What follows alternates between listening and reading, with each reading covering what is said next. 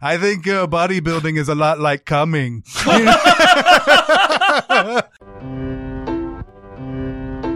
Welcome to Sincast, presented by CinemaSins.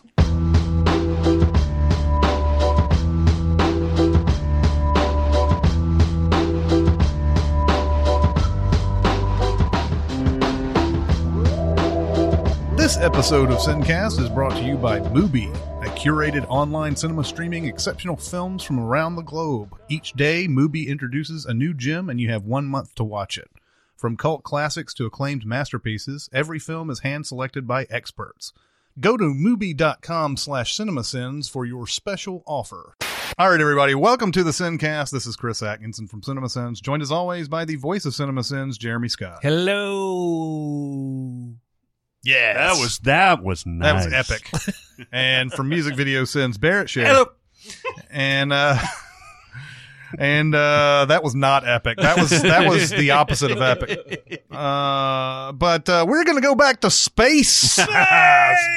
Yes. Space, the final frontier. Space, says the introduction to the Hitchhiker's Guide, is big. Really big. I'm sorry, Dave.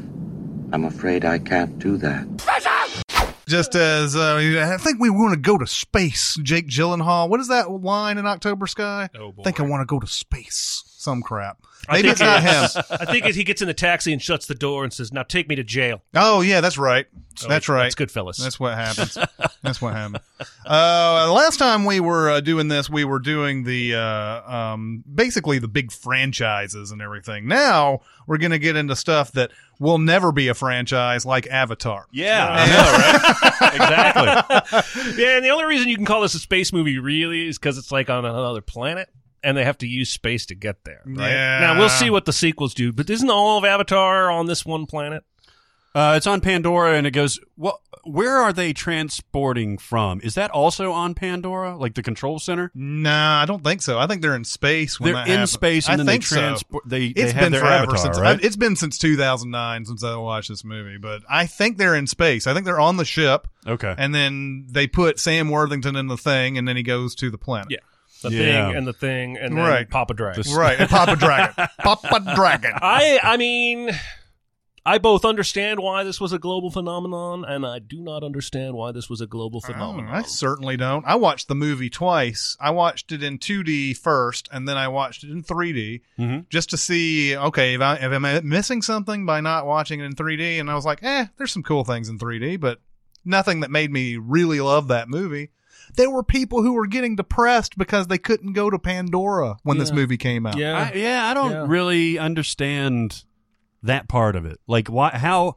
pe- Like you understand how people connected really, really hard to Titanic hmm because you've got attractive magnetic leads, you've got an epic love story, you've got a tragic accident, you've got a tragic ending, you got a great score. You understand that, right? And I, I was part of that. Like I really loved it. I wasn't one of those that saw it five times in the theaters, although I do know several people that did. But with Avatar, you you don't get much more realistic than what Cameron did with the Mhm. characters. The the CG is objectively dynamite. But like it was it was fake enough for me that I it, I just couldn't emotionally connect to That's it. the problem. I I I relate to the world of Dark Crystal more than I re- relate to this. Yeah, yeah, because it's so synthetic. Like you, you just can't. I don't care how much money you've got. I don't care how great your your 3D and your CG is. I I'm gonna. I, I can't. If it's not practical, if it's not touchy feely, I can't get into it. There's it. something about making something like overly colorful, like the Phantom Menace did when back in the day. Something just overly colorful with all these primaries going through, Yeah. and you're just like, man, I just it, there's it's it's kind of like the Matrix, right? Where they built six different ones, and like each one failed for certain reasons, and they they made one where everybody was happy, and that didn't work because it, because there's something fundamentally wrong, right? I'm sorry if you explain those, you have to do it in a very monotone voice and say a lot of Latin words like ipso facto Yeah. like that. Like yeah, exactly. You do the do the Will Ferrell thing. When I the greatest thing try and explain the popularity of Avatar, I it always comes down to the tail fucking. hmm Yep, that's right. There's something I'm joking, but I'm also not. Mm-hmm. There's something. There is a five percent, ten percent sexual element. Th- This is p- part of what what people glommed onto was the the the quote unquote wholesome wholesome ethics of the movie, the Mm-hmm. the dances with wolves, if you will. Um, some of his cosplay, uh, being able to pretend to be something else. Mhm. I mean, they like basically formed a religion in some places out of this Mhm. Na'vi bullshit. People were getting like face tattoos to look Na'vi. And I think there's a sexual element there with Mm. the with the being somebody else and Mm-hmm. put my tail up to your But tail. that, that you know, and of course that also translates into uh, they're putting their tail into other stuff and Yeah. making it go. yeah, like hey, my my magic horsey, I got I got to fuck its tail. Yeah, exactly. That's I right. would like to have sex with you, John Spartan. right, exactly. um, but uh, yeah, I it's it's one of those movies. I don't think I will ever get why it was so popular, but other people out there do. But They- ha- okay, hasn't he missed his chance? Like he's planning four more of these. yeah. If he was going to do four more of them, shouldn't he have come out with the second one like two, three years after the first? Like I think the iron yes. is cold as fuck now. yes, And the MCU has come along, Mhm. and people's idea of what they want in a big spectacle movie is completely different than what it was The- when this movie came. The out. answer is always yes when it comes to this type of stuff. Avatar may have been a huge, huge, huge hit that's still way up there. It's still number one. It won't be much longer, but it's number one worldwide, I Mhm. believe, and it's number two domestic, I Mm. think, somewhere around there. But, uh, but uh, yeah, I think anytime a movie is huge and then you wait ten years, then people have, are over it. Yeah, and it's going to be what they they said that it's coming out in 2022, right? So it'll be 13 Well, it was supposed to be uh what 2015 Yeah, Yeah. exactly. Yeah. uh, and even that would have been too long. yeah, well, even 2015 is right there on the border. Uh, but now it's now he's saying 2022, and and is it is it any doubt at this point that James Cameron's more of a perfectionist than Kubrick was? oh boy, I don't know. Yeah, I guess so. Yeah, I mean, I, I think Kubrick is a better director, Oh. obviously, but like, but Cameron's a more more perfectionist. I think he- Cameron oh, sure, is especially just- when it comes to gadgets. Yeah, well, that's what I'm saying. I think he's mo- more of an inventor than a filmmaker anymore, and he's just inventing gadgets that have to do with film when it comes to the Avatar sequels. Mhm. Whereas back when he was making Terminator, Terminator 2, Aliens, I think he was a filmmaker who liked to invent techniques and new gear and whatnot. And I think he's gotten a little obsessed maybe with the I'm inventing mostly. He must be Mm, yeah. because you, I mean, well, just like Kubrick, if you to continue that, like he's taking longer and longer and longer and longer in between movies, right? Mhm. You got Yeah. Terminator and Terminator Two. It was um it was well okay so 3 years to Titanic from True Lies and then it was 12 years from Mhm. Titanic to Avatar. yeah, and now it's 10 but from that last one and it will be 13 if he gets to 2022 yeah. And you know i he may have to get to a point where he gives this to somebody else to direct if he's and he's just doing these gadget things that you're talking Yeah. about Didn't they use some of his gadget for Alita Battle Angel? yeah, Yeah. he was a Well, he part was he's a a, big producer. producer on he was a producer, and so maybe he could do something like that, like get a Robert Rodriguez or somebody to to take over yeah, I and have use a shit. feeling he's going to have to. And he's he's he's getting to that point where by 2022 he should be about 70. Oh yeah, I think he's he's going to be somewhere around there at that point. And if he keeps on like having to be the perfect movie every time, then he he won't be able to finish it. yeah, yeah. Um, but uh, yeah. Anyway, I, I, I it, it would be it would be um it would be wrong to undersell the possibility of that sequel being a huge hit. Mm. I, I don't think it. I mean, I don't think it would be as big as it would have been, but it still is going to be huge Right. when they come out with it. Uh, then after this, we have uh, oh, right on the same spectrum, The Adventures of Pluto Nash. oh, well, I'm proud to say I never saw this movie. Oh really? And uh, looked like a turd from day one. yeah, there was a period of time where Eddie Murphy had had the comeback with Nutty Professor, and everything he did after that was sort of just either trying to be a kids movie and trying to get that same magic. So he did Haunted Mansion, or he did well. He also did stuff like Holy Man, Yeah. and just a lot of really forgettable movies right after that Nutty Professor Mhm. comeback.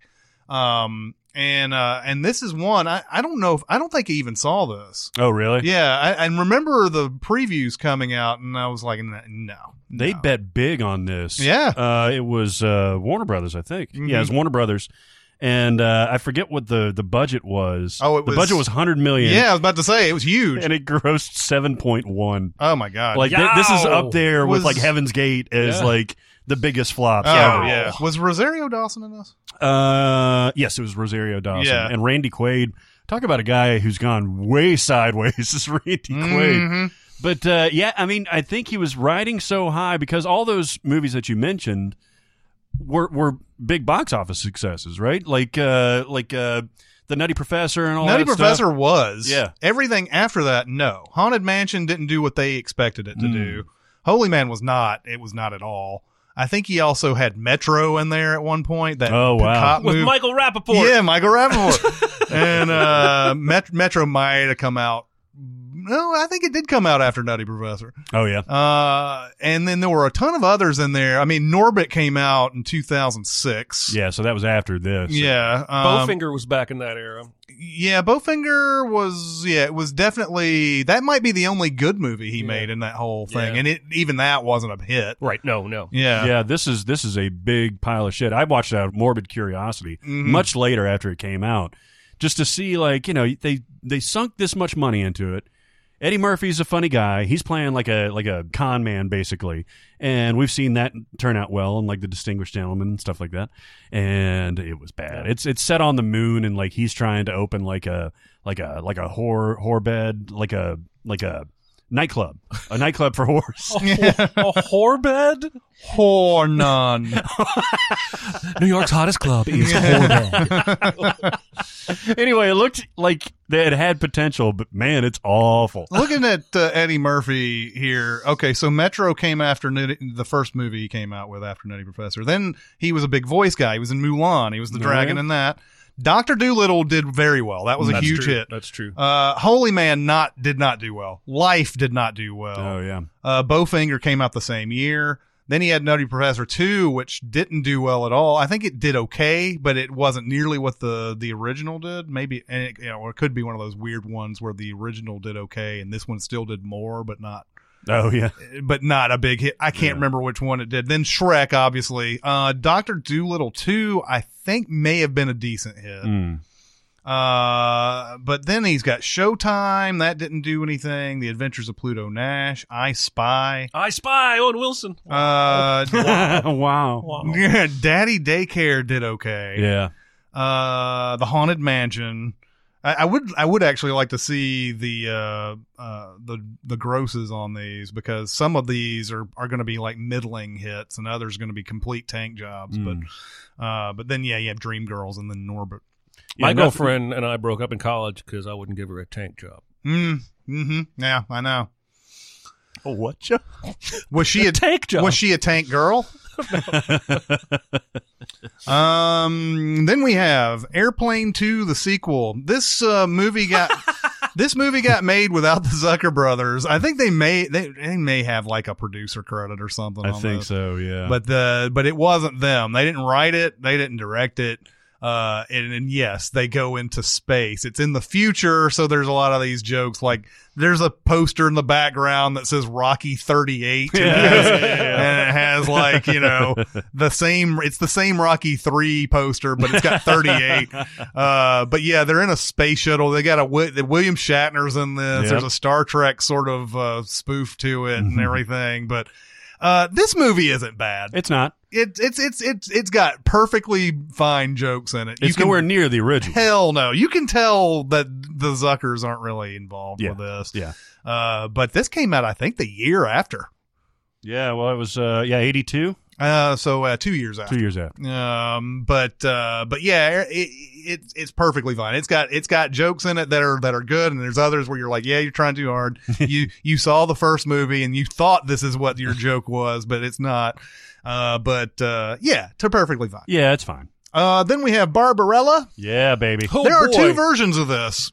Uh, one is the one that's got all the sex and nudity in it, and then and then there's one that they cut down uh to a, like basically a PG. Really? I didn't yeah. realize that. Yeah, I don't know what I know that they're they've been playing the shit out of Barbarella lately. Oh, I think I've seen it too. Yeah, I, I haven't clicked on it, but I.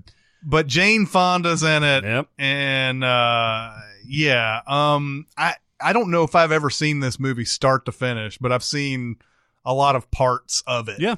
and it's it's it's your typical like really outdated 1960s sci-fi. Yep.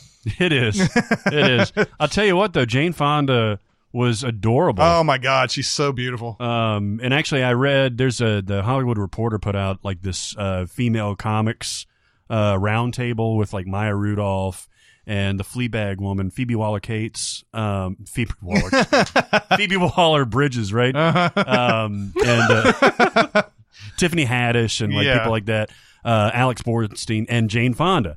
And uh, she was, you know, they were talking about like nudity and like what what guys could get away with asking for and things like that.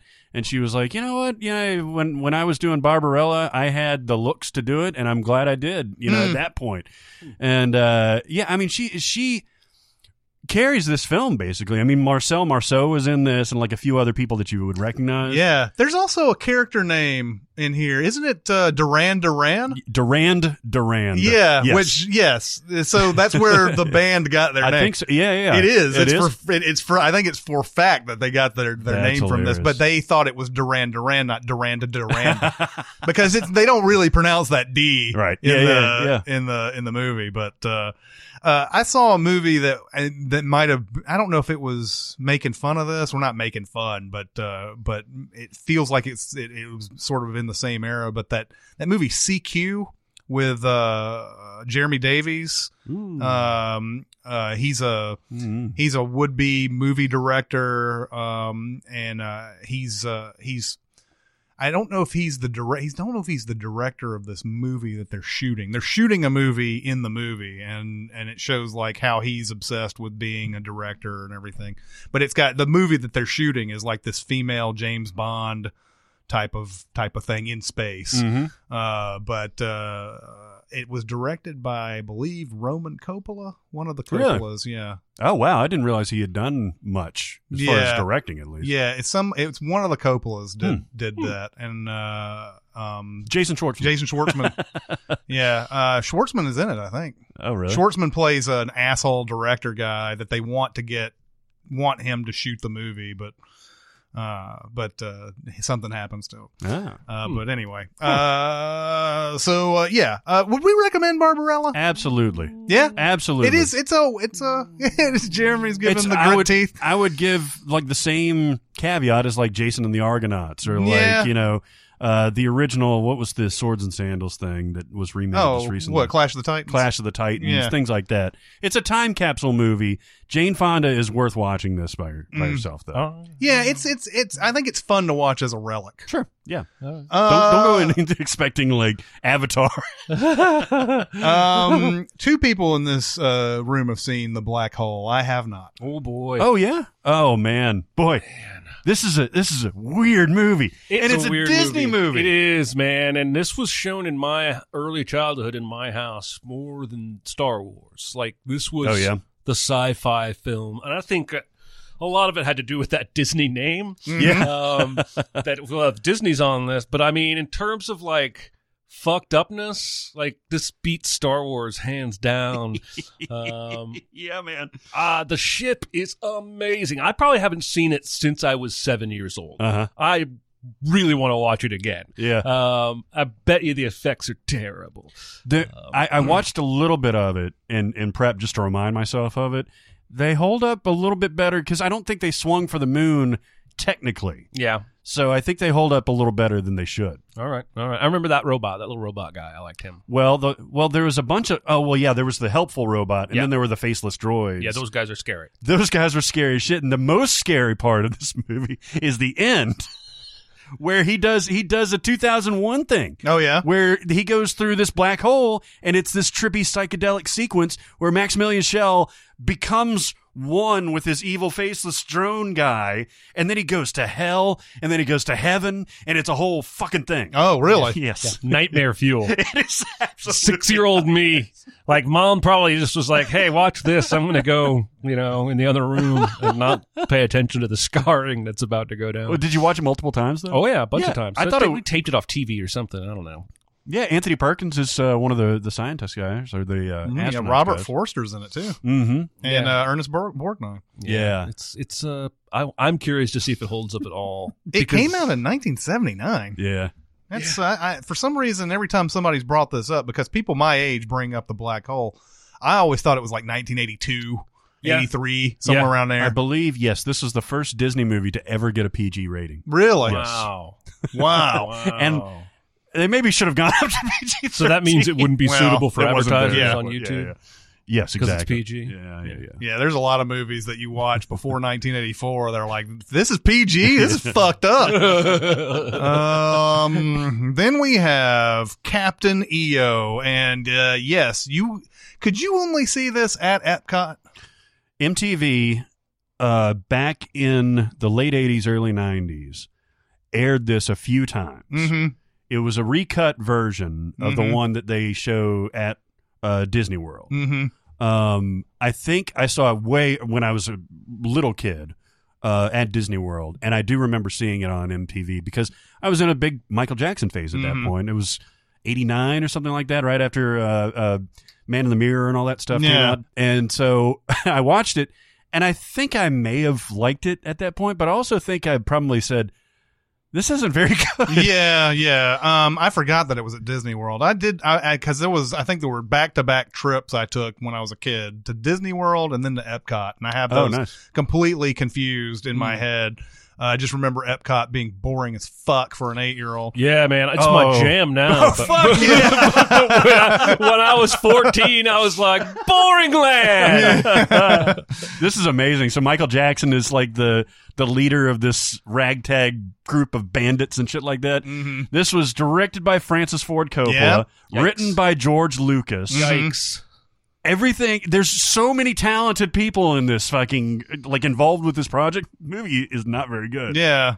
Well, it's it's probably exactly what we think it is. Like it was, hey, let's do this, and then somebody was like, okay, and ran out of the room and wrote the script, and then and then and then they're like, let's get this, let's get this shot today, and Yeah, and it they looks did. like it was shot in one day. Yeah, day. Coppola's on set.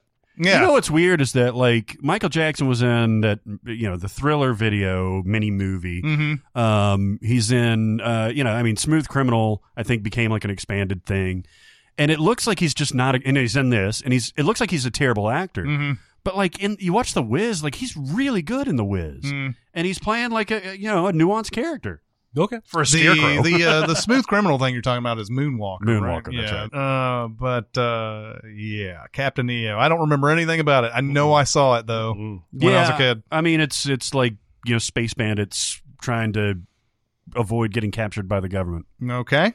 Yay! Uh, this is such a great movie, Dark City. Ooh. Um, well, I think we can spoil this. yeah, it's it's been twenty years. Yes. yeah, I agree. Uh, but Dark Dark City, yeah, by the inclusion of it being in our space episode, we are spoiling it. But uh, but th- this was uh this was the follow up Alex Proyas had to The Crow. Mm-hmm. and uh another guy who came up and just like he's he's making these movies that are like man he's hitting it out of the park and then what happened to him Yeah. it just he just kind of fell off the face of the earth i mean he's did I, Robot i think and Mhm. that was his biggest hit uh, but I don't think he's done anything really since. I mean, I'm sure if you go down his uh, filmography, you're like, oh yeah, I've seen that, but Yeah. you didn't know it was him. Yeah, yeah. Um. Uh. But Gods of Egypt is the last thing he did. oh my god. Wow.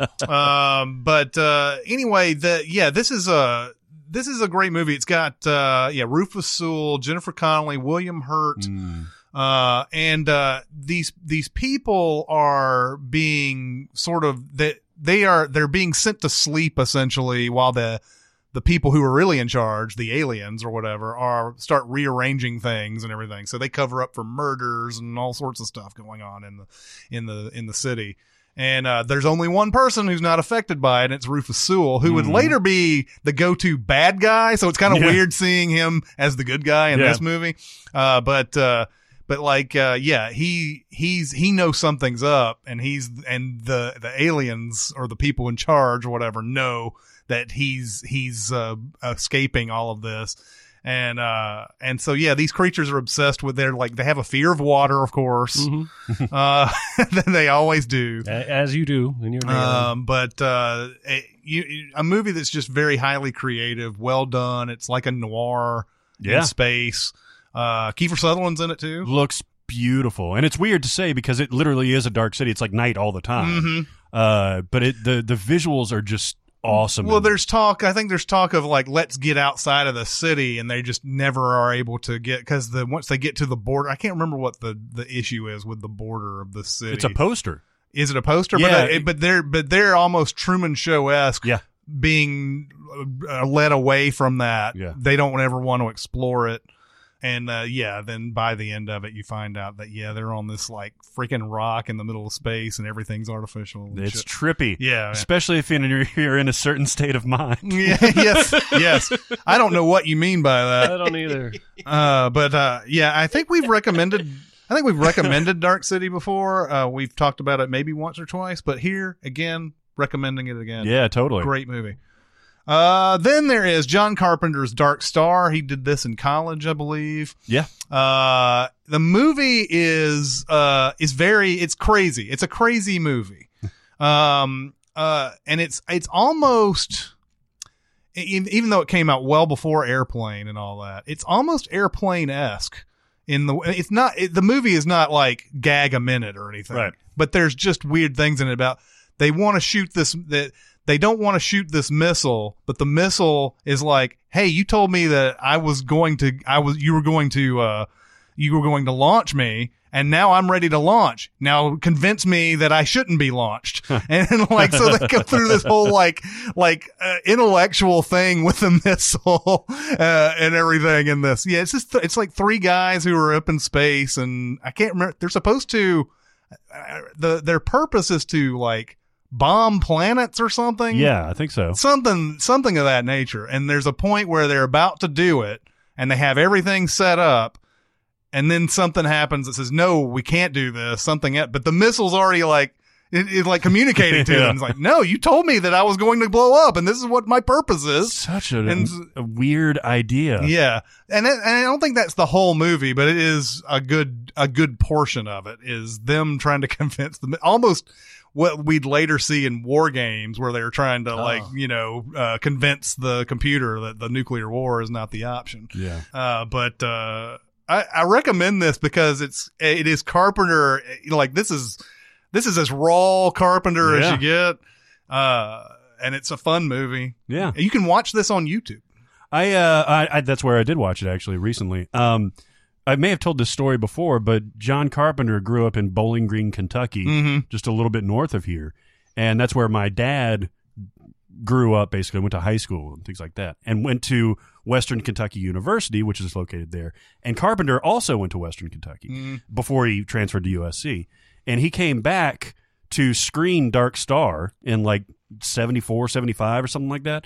And my dad was the primary AV guy and he got to show it. Oh, nice. Yeah. sweet. So he's he's met and had dinner with uh, John Carpenter. Yeah, got to got to show a Legends film before he was a legend. Yeah, before Halloween even Do came you out. splice in single frames of penises? All the time. Mhm. All Oh, yeah. the time. If I had a nickel for every story my dad told me about slicing in dongs, splicing, splicing, not slicing dongs, splicing dongs.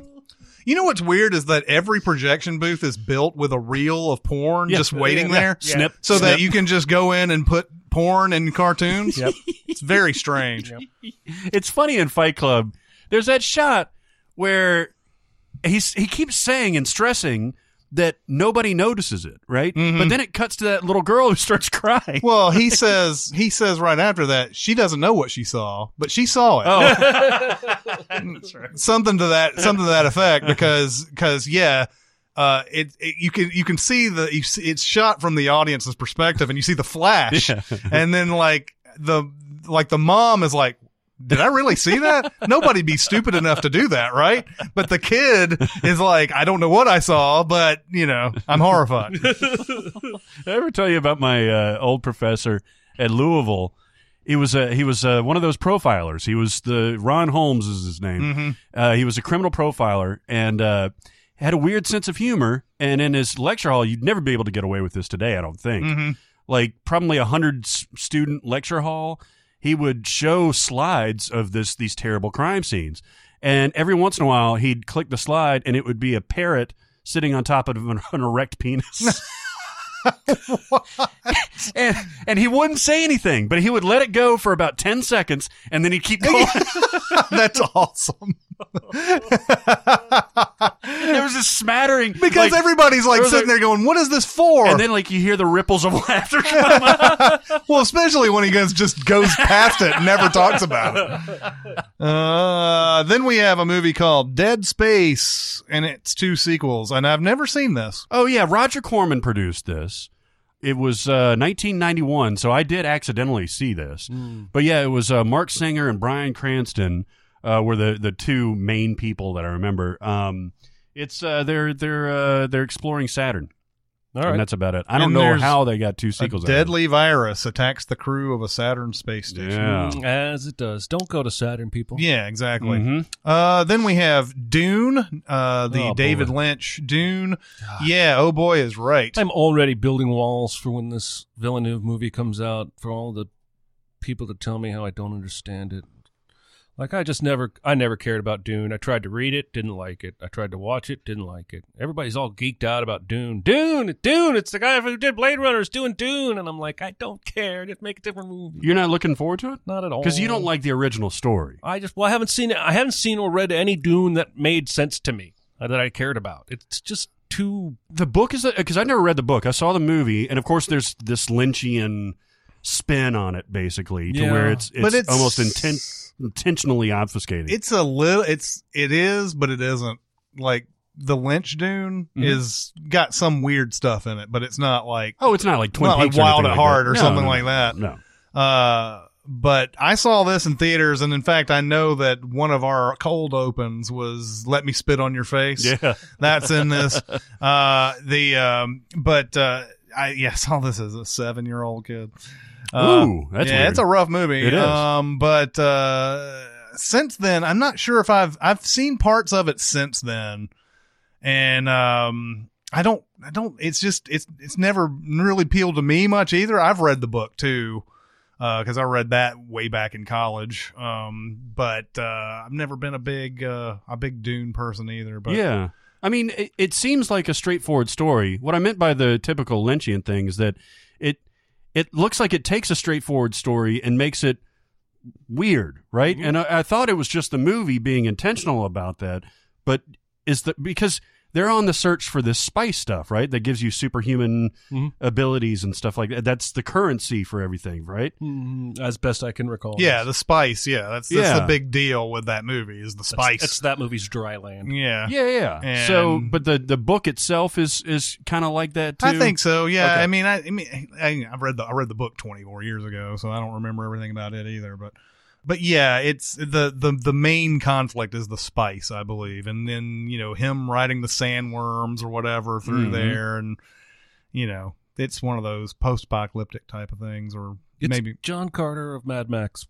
yeah, pretty Yeah. much. I mean, I'm looking forward to what Villeneuve does with it. Obviously, I will, I will watch it because his work is visually stunning, and at least so far, all of it is. I wasn't looking forward to Blade Runner 20, 2049 either, and I ended up liking that more Yeah. than the original. And I like it more every time I see it. So I may end up like I just don't have that built-in excitement level. Like you go online and you see people's Twitter accounts saying the spice must flow, and I'm Yeah. like, God, I don't even. How can you be like I don't I don't, I don't connect. know. My cousin named his cat Spice after this. really. Uh, are you sure it wasn't after Sporty? No, it was definitely it af- just uh, from it just Dune. goes to show if you have a if you have any any kind of science science fiction novel that takes off like that one did i mean you're gonna have the nutballs for it you know let's. I can't wait until there's Abel's nut balls. yeah Well, they'll all be naming their kids normal names, Yeah. like Philip, for Philip, and Henry. Mm-hmm. Yeah.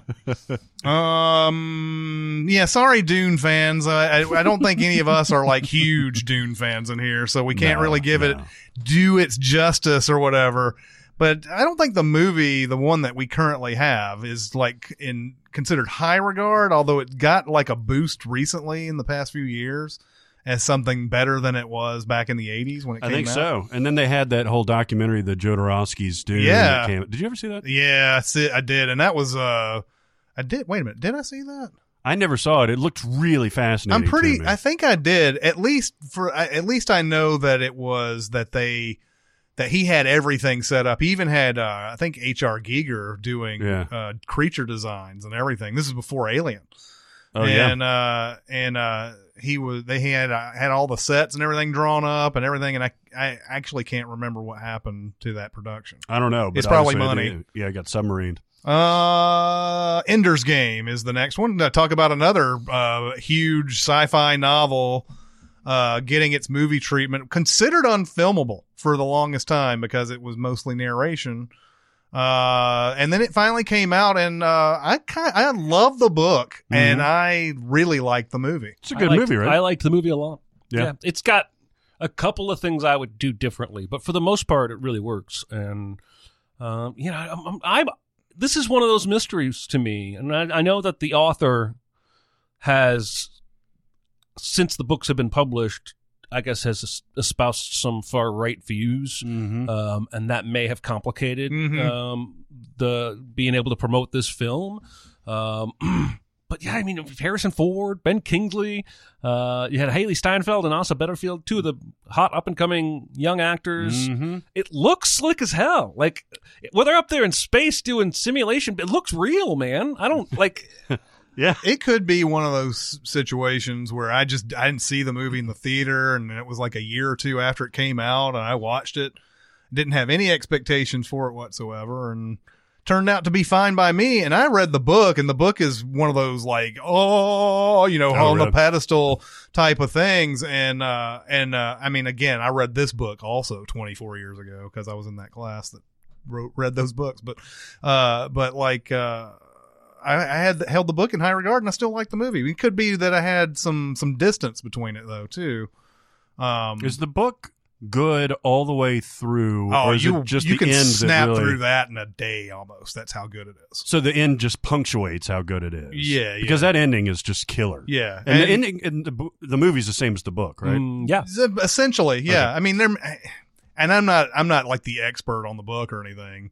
It seemed like it basically had the story that I read in it, Mm. and I know that I know that like I know that some people who you know who really know Harry Potter books are like, yeah, but you took out this and that and like the shit that doesn't fucking matter in the movie at all. It's just like, yeah, that was kind of cool in the book, but that's the reason why it's in the book and not in the Yep. movie.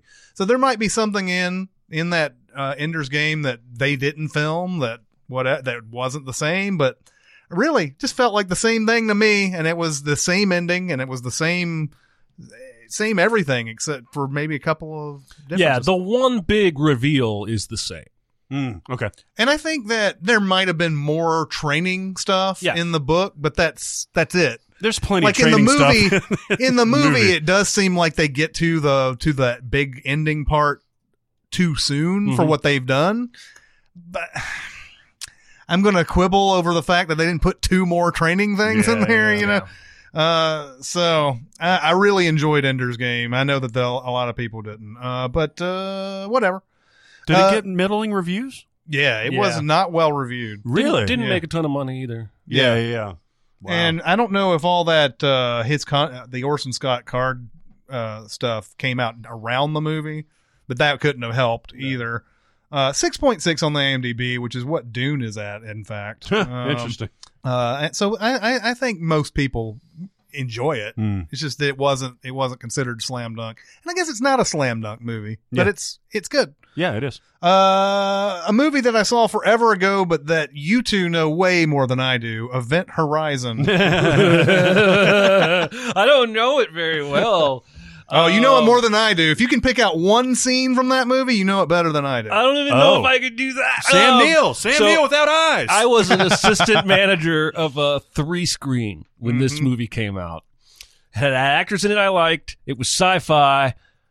Wasn't really quite aware of the horror elements that were coming along with it, and so I watched it. It's one of the most notorious like Thursday night watches for me. I fucking hated it uh, because it scared me a couple times and never once entertained me. yeah. Not even for a second.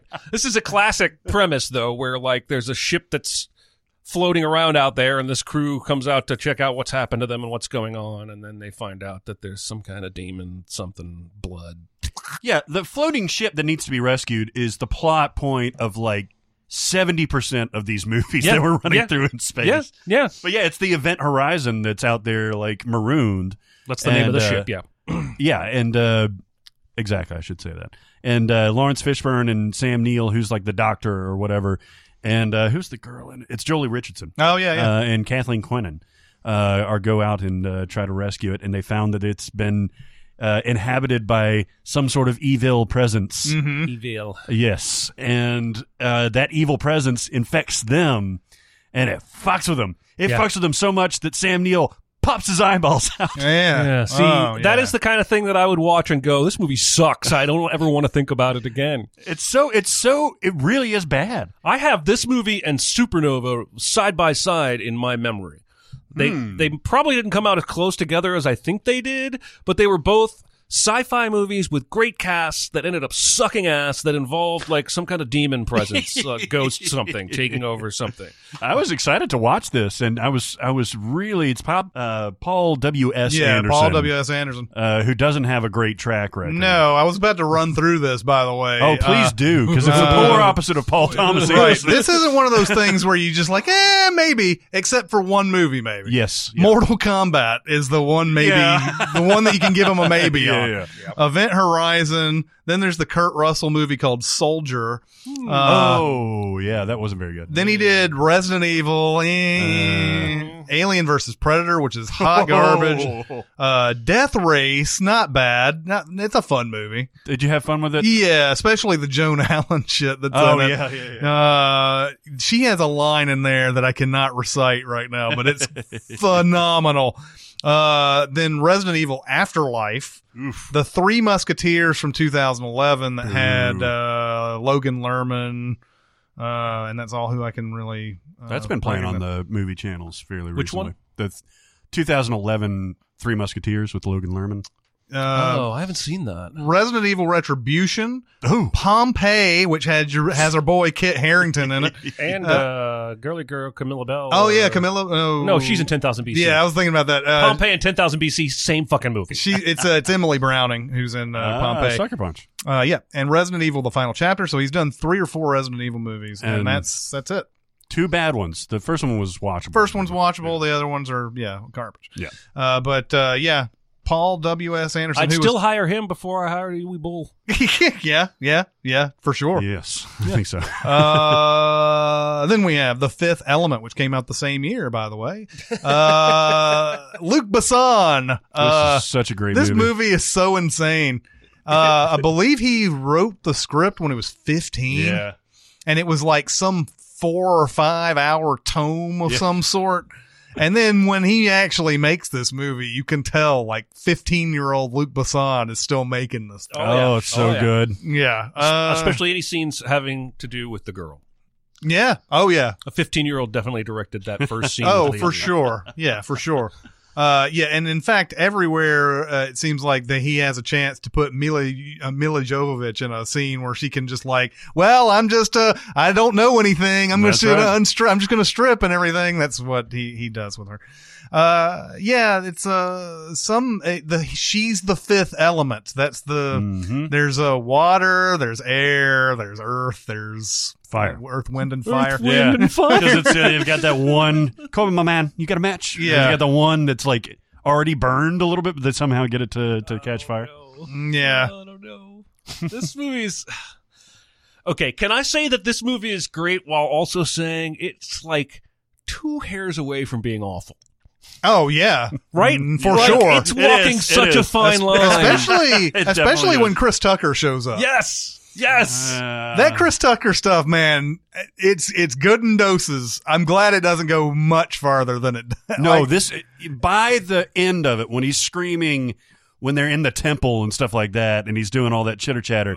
You're like, if I have five more minutes of this, I'm probably gonna Oh, like, have to get up and leave. Yeah, But. I love it the way it, I thought the, all the stuff on Fhloston Paradise is great. I know it's over the top for him, but it works for me. hmm Uh, but uh, yeah, another great cast here. Gary Oldman coming back into the Luc Besson fray after the Yep. professional. Bruce Willis uh, still Karen. Um, uh, yeah. Um, uh, but uh, yeah, this movie is just fun. It's a fun. It's it was just made to be fun. Yep. And there's so many. It's insane, but it's you know it's insanely watchable. It really does, and like you don't, you have no idea what's coming next. Like, uh, I- don't even understand like where Korben Dallas lives. Like, it's in like this, like the stacks in Ready Player One or something like that, because it's made up of like old subway cars or something like Mm. that. And then you have that thing where that fake out where he's eating at a bar like sushi or something like that. And he's talking to the restaurant guy, and then it pans back, and he's in his apartment, and the restaurant guy floats by and everything. You're like. "Wow, it's weird. yeah, You yeah. the whole "give me the cash" thing. yeah, give me the cash. doing a little dance. It's a uh, uh, Matthew uh, Kassovitz who's in uh, Amelie is the guy Yeah, who's, yeah. who's give me the cash. um, this uh, this is one of the best trailers ever put together. By the way, Fifth Element. If you've ever if you ever watched the um they, they did one that was a teaser that I don't I'm not I'm I think there are two trailers, but the one that's just all music, Mm. badass. And we also we talked about Dark City, also has one of the best Yeah. trailers of all time.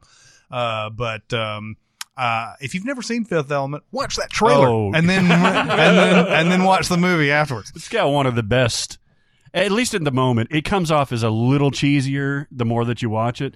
But that opera scene, when I first watched it, I was fucking pumped, man. Because while they're so it starts off as like this beautiful libretto type of thing, and this is giant blue diva, and uh, then like it, tur- it turns into like a techno thing, but she's still singing like operatically, and it cuts back and forth to her doing her thing and Milla Jovovich kicking ass in the the room with the stones and all that, and uh, then the more you watch, the more it comes off as a little corny.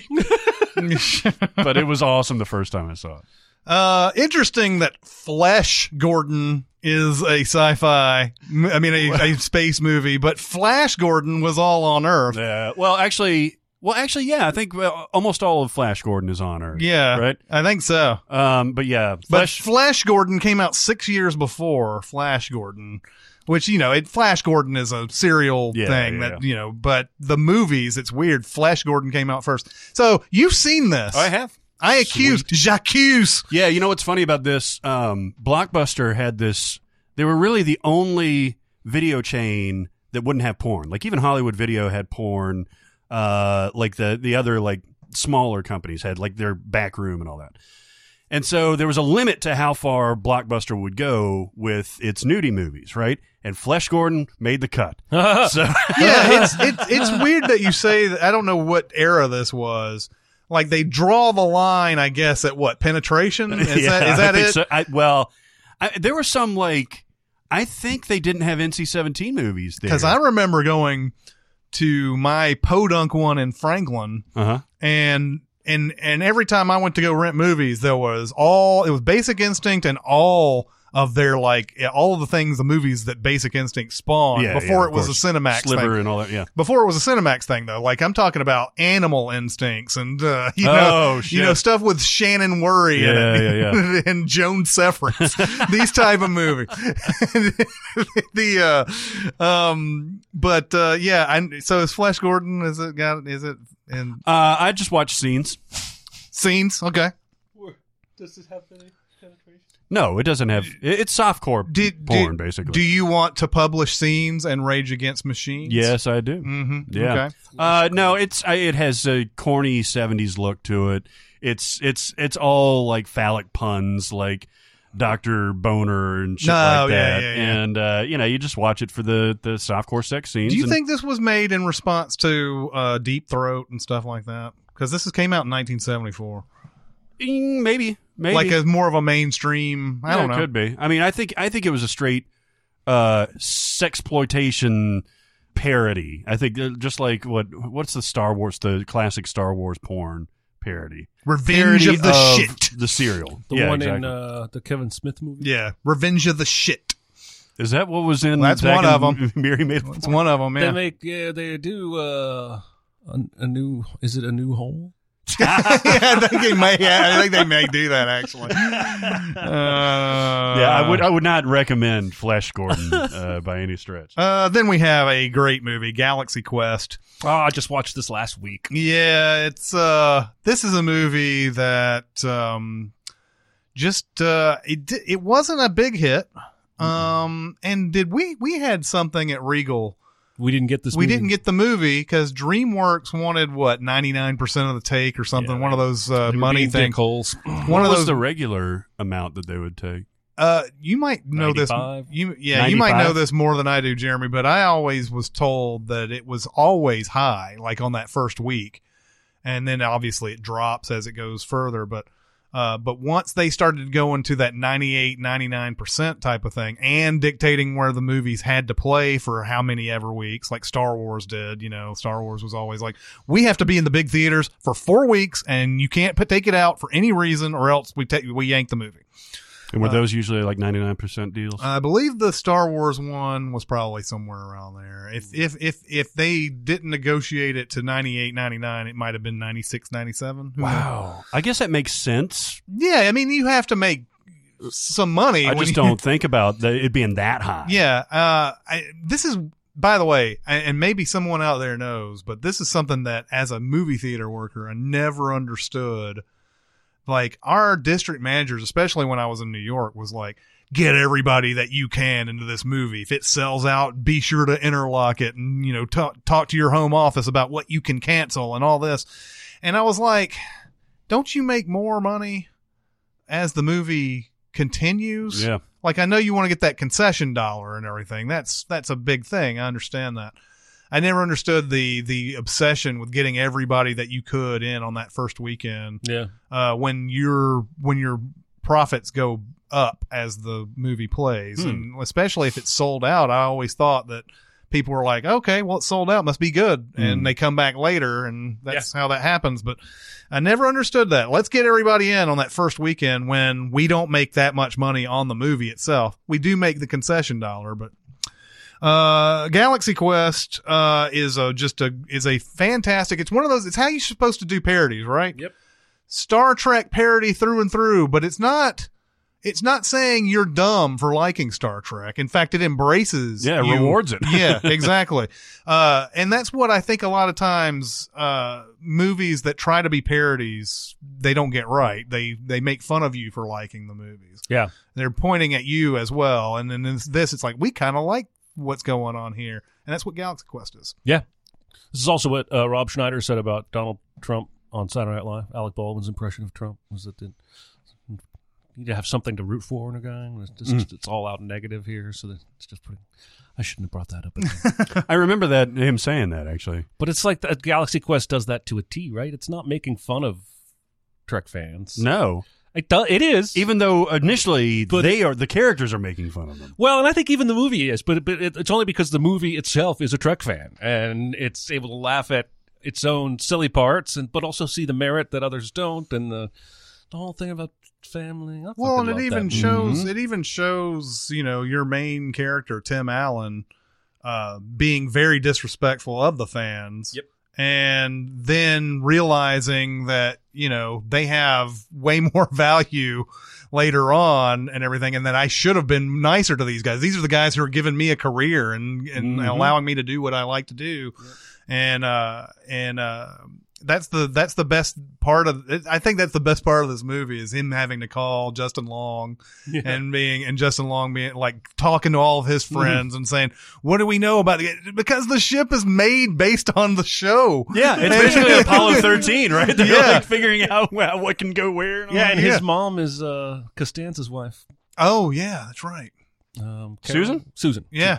Carol. That's Carol. from- That's from Friends. Uh, Uh, yeah, Susan plays Justin Long's mom. That's that right. scene.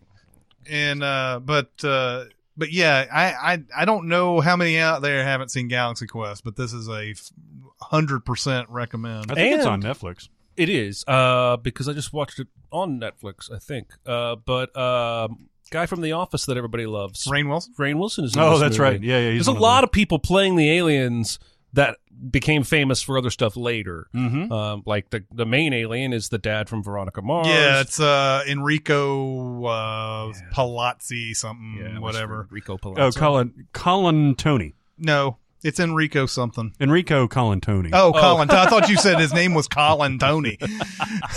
but uh, one of the female aliens, the one that falls in love with Fred. Missi Pyle. Yeah, Missi Pyle. Yeah. Mhm, So yeah. it's- there's people that are all over this movie that would later on be. Even Justin Long wasn't that famous yet. That scene, that scene where Missi Pyle and Tony Shalhoub are like getting getting on, and like there's like the tentacles that come out, and Sam Rockwell's watching it, and he's like, "Oh, that's not right." Oh, I love that movie. Just leave, man. You don't have to watch.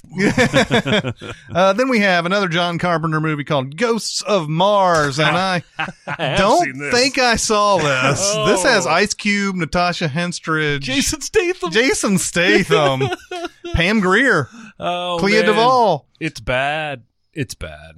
I hate this movie. It's bad. Like uh, it's set at night because they're obviously shooting on a soundstage. Um, it's set on Mars because they're obviously shooting on a soundstage. Um, there's a train. It's basically a zombie movie on Mars with a with a freight train. Uh, and uh, there's one laugh out loud moment with Ice Cube where somebody somebody like accidentally cuts their hand off or something. Yeah, Something yeah, very yeah, violent and shocking, and Ice Cube just starts laughing. yeah. and it's funny as hell. Is there a point where he's like, "You mean those snakes out there this big?" I did watch part of that again. The oh, other really? I thought I thought this movie's gonna surprise me. It's, gonna, it's aged well. I bet no. Which movie? is? Anaconda. Anaconda. Oh shit! Anacondas. Oh, John his Voight. accent is so bad. I don't know what happened to John Carpenter. I mean, we t- we talked about this briefly at some point, but like I think- in the '90s, he just I think he's one of those guys who was in, who's was essentially an independent uh, director, and and once studios started being owned by corporations and everything, he didn't have a real say in how movies were. And plus, age factor. Let's let's be real. Mm. There is an age factor to a lot of these guys that you know, they just don't really know how to um, make a movie that uh, you know people will respond to. But I I also think that a lot of times that you see some guys who had these great '70s and '80s careers. And then they suddenly can't make a great movie anymore, Mhm. and it's. Bec- I think it's because of that. I think it's because the studios aren't the studios anymore. Studios are, you know, Sony and uh, yeah. and Comcast and all these all these they're not really those you know care about that's not their the big part of their bottom line Yeah. um I mean, after you got Big Trouble in Little China, which I like. yeah, that's good. I never saw Prince of Darkness in neither. '87. they Live. They is Live a, is is a good one. Uh, and then you've got starting here, Memoirs of an Invisible Man, yeah um, i want my molecules back Body Bags, In the Mouth of Madness. I remember being somewhat watchable, but it was also weird. i don't remember That's. Sam Neill again. And Yeah, it is. Uh, Village of the Damned was terrible. Escape christopher from LA. reeve you're supposed to feel you're supposed to feel something Escape from LA was hot garbage. yeah Uh, escape from la holy shit Vampires was hot garbage. Ghost of Mars was hot garbage, and then he didn't direct anything until The Ward in 2010, which I never saw. yeah it was that it was that late 80s where somewhere something Yeah. happened there and he, he know, like memoirs of invisible man is eh, is no is um Yeah. it's okay I could see both studio involvement and Chevy Chase being a dick, mm-hmm yeah causing that movie to happen. could be he Uh, wrecked John it- Carpenter's Yeah, career. could be Dar- could be Daryl Hannah being a dick. Let's not be sexist. No, I'm just. but, she uh, has a history of being she- a dick. yeah, exactly.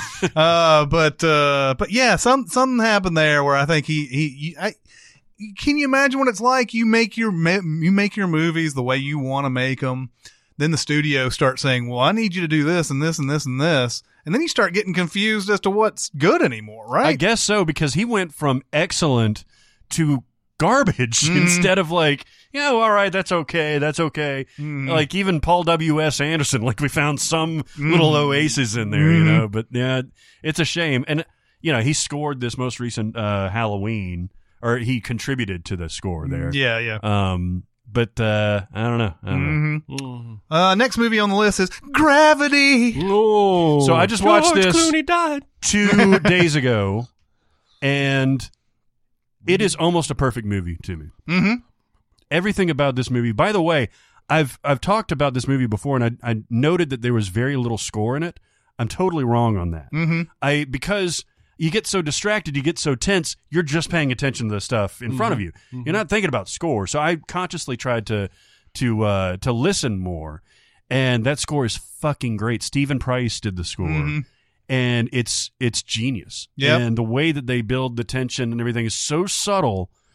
It's so great. It's so Just great. another statement that Alfonso Cuarón is one of our best directors working today. It's only an hour and a half, by the way. Mhm. But it can't be any more than that. Yeah. Because I would be literally like have a heart attack if I I'm watched telling you, it. it's one of the most tense movies ever. Yeah. And like, I'll never, I'm pretty comfortable saying, I'll never be in space. I'll never be confronted with this particular horror. Whereas I will go in the ocean where Jaws lives. hmm But this movie scares me way more than Jaws. Mm-hmm. It's terrifying because there's no there's so little room for error. Like even all the times that they open up the uh, uh, the air latch, the air the what is that the, the airlock. Mm-hmm. Every time that they do that, it flies open and they have to hold on to Mhm. the thing. Yeah, yeah. And if Yeah. they lose, uh, that's it, right? Yeah. Yeah. Uh, so yeah, I mean everything about this, like she's got two seconds in the ISS to do the little fetal position thing, and then find the comms to see if if uh, Matt is out there, and then all of a sudden fire. And then all of a sudden, like debris storm again, and she's got to jet on over to, and then you got the fucking parachute that gets her, and then she's got to go over and uh, you know to the Chinese station, but she doesn't have the launching his landing thing. right? Yeah. And by the time you get to her in the water, and then she's starting to drown, you're like, oh my God, she's going to die right here. Mhm. And then she crawls up and, and she has that triumphant moment and everything. and she yells, Okja! Yeah. yes. Okja! There's a. There's, I mean, you can just see it- just the culmination of all the experience, all the hell that she has gone through by herself almost the entire time. there's a lot of amazing. childbirth imagery here, right? Oh, yeah. There's a that's something that Cuarón's sort of obsessed with, I guess. Like if you if you go through a lot of his movies and everything, but there's a there's a thing at the end when he when she's getting out of that ship and everything, and she's by herself. Like there's nothing around. Like there's you know you don't there's you don't know like there's a lot of people who've discussed whether she's dead Right. there. Well, it- there's a split second right before she hits the water where you hear Houston. Oh, They're yeah. like, oh, you, you know, identify yourself. There's, we can see you on our radar and everything. So I believe that they have to come and, and investigate. hmm Yeah, yeah. But it's quick. One thing that I learned uh, after doing the Sins video for this is that that Chinese ship is supposed to land on land, not water. Oh, really? Hmm. Yeah. Well, it because gets- we we did a sin like it was. Oh, how lucky is it that it'll hit water? And somebody was like, "Ew, it's supposed to hit land. It's kind of unlucky no, that, that it didn't." doesn't. That doesn't make sense though, because she overrides the escape lodge because the Chinese ship is being pulled into the atmosphere, Mhm. or the the uh, the space station is being pulled into the atmosphere because of the debris field. Mhm. So she launches at a completely different angle. Yeah, I think the sin we wrote was fine. Yeah, it's yeah. just that the way we we it's the common the common thing that we have in sins videos is where we don't have time to discuss every single aspect of every single thing. Yeah. you know the the those though that Chinese thing is supposed to land on land, and so when we said lucky it hit the water, Yeah. which is lucky Oh, the totally. way the way no, you said the sin is right because yeah. because if it because if it does hit land, then she's toast. not only does it land in the water, but it lands close enough to land Right. to where she can swim out. exactly and that's that that was if you want to know why we went from two minute amazing spider-man video to almost 20 it's because of stuff like that. It's funny. I was watching that amazing spider-man video the other day and i was like holy shit we said so much with so little back then. And i understand why though we don't anymore. Yeah. like there were there were sins in there. I was like i know we'd have lead in for this now. Yeah. but like I was like, but we kept doing stuff like that and people wouldn't believe it. They wouldn't believe the work involved. Yeah. Or like, you know, they would be like, oh, I think that, but we didn't do a lead in. So we didn't have any like, you know, but gravity, I don't know, gravity's sort of in the middle of all Yeah. of this. It's, uh, it's, it was, it's a fairly recent video now that we've been doing this for seven years. Uh, but, uh, but yeah, that was, that was the thing. It was, it was supposed to land on land. Well, But- not to mention that throughout the entirety of the space sequence, you see these not even just storms, like massive storms uh, over the water, right? Yeah. And like, there's one shot where I was, I had to pause and I was like, "Holy shit, that's like the storm of the century!" It's got, like the whole Pacific Ocean is covered in this cloud and like a big funnel in the middle. And uh, she lands when it's perfect weather. Oh yeah. uh, it's so, it's such a great movie. Gravity is phenomenal. All right, guys, it's time to talk about Mubi again. And uh yeah, there's a there are some awesome movies on there right now. There are. No surprise. Yeah. Uh but uh but Jeremy, you saw one. What is that one? Well, I actually I have seen it several years ago, and I was really excited to see that it's on Mubi, and it's uh, Death of a Samurai. I think it's actually got a hara Harakiri, Harakiri, yeah.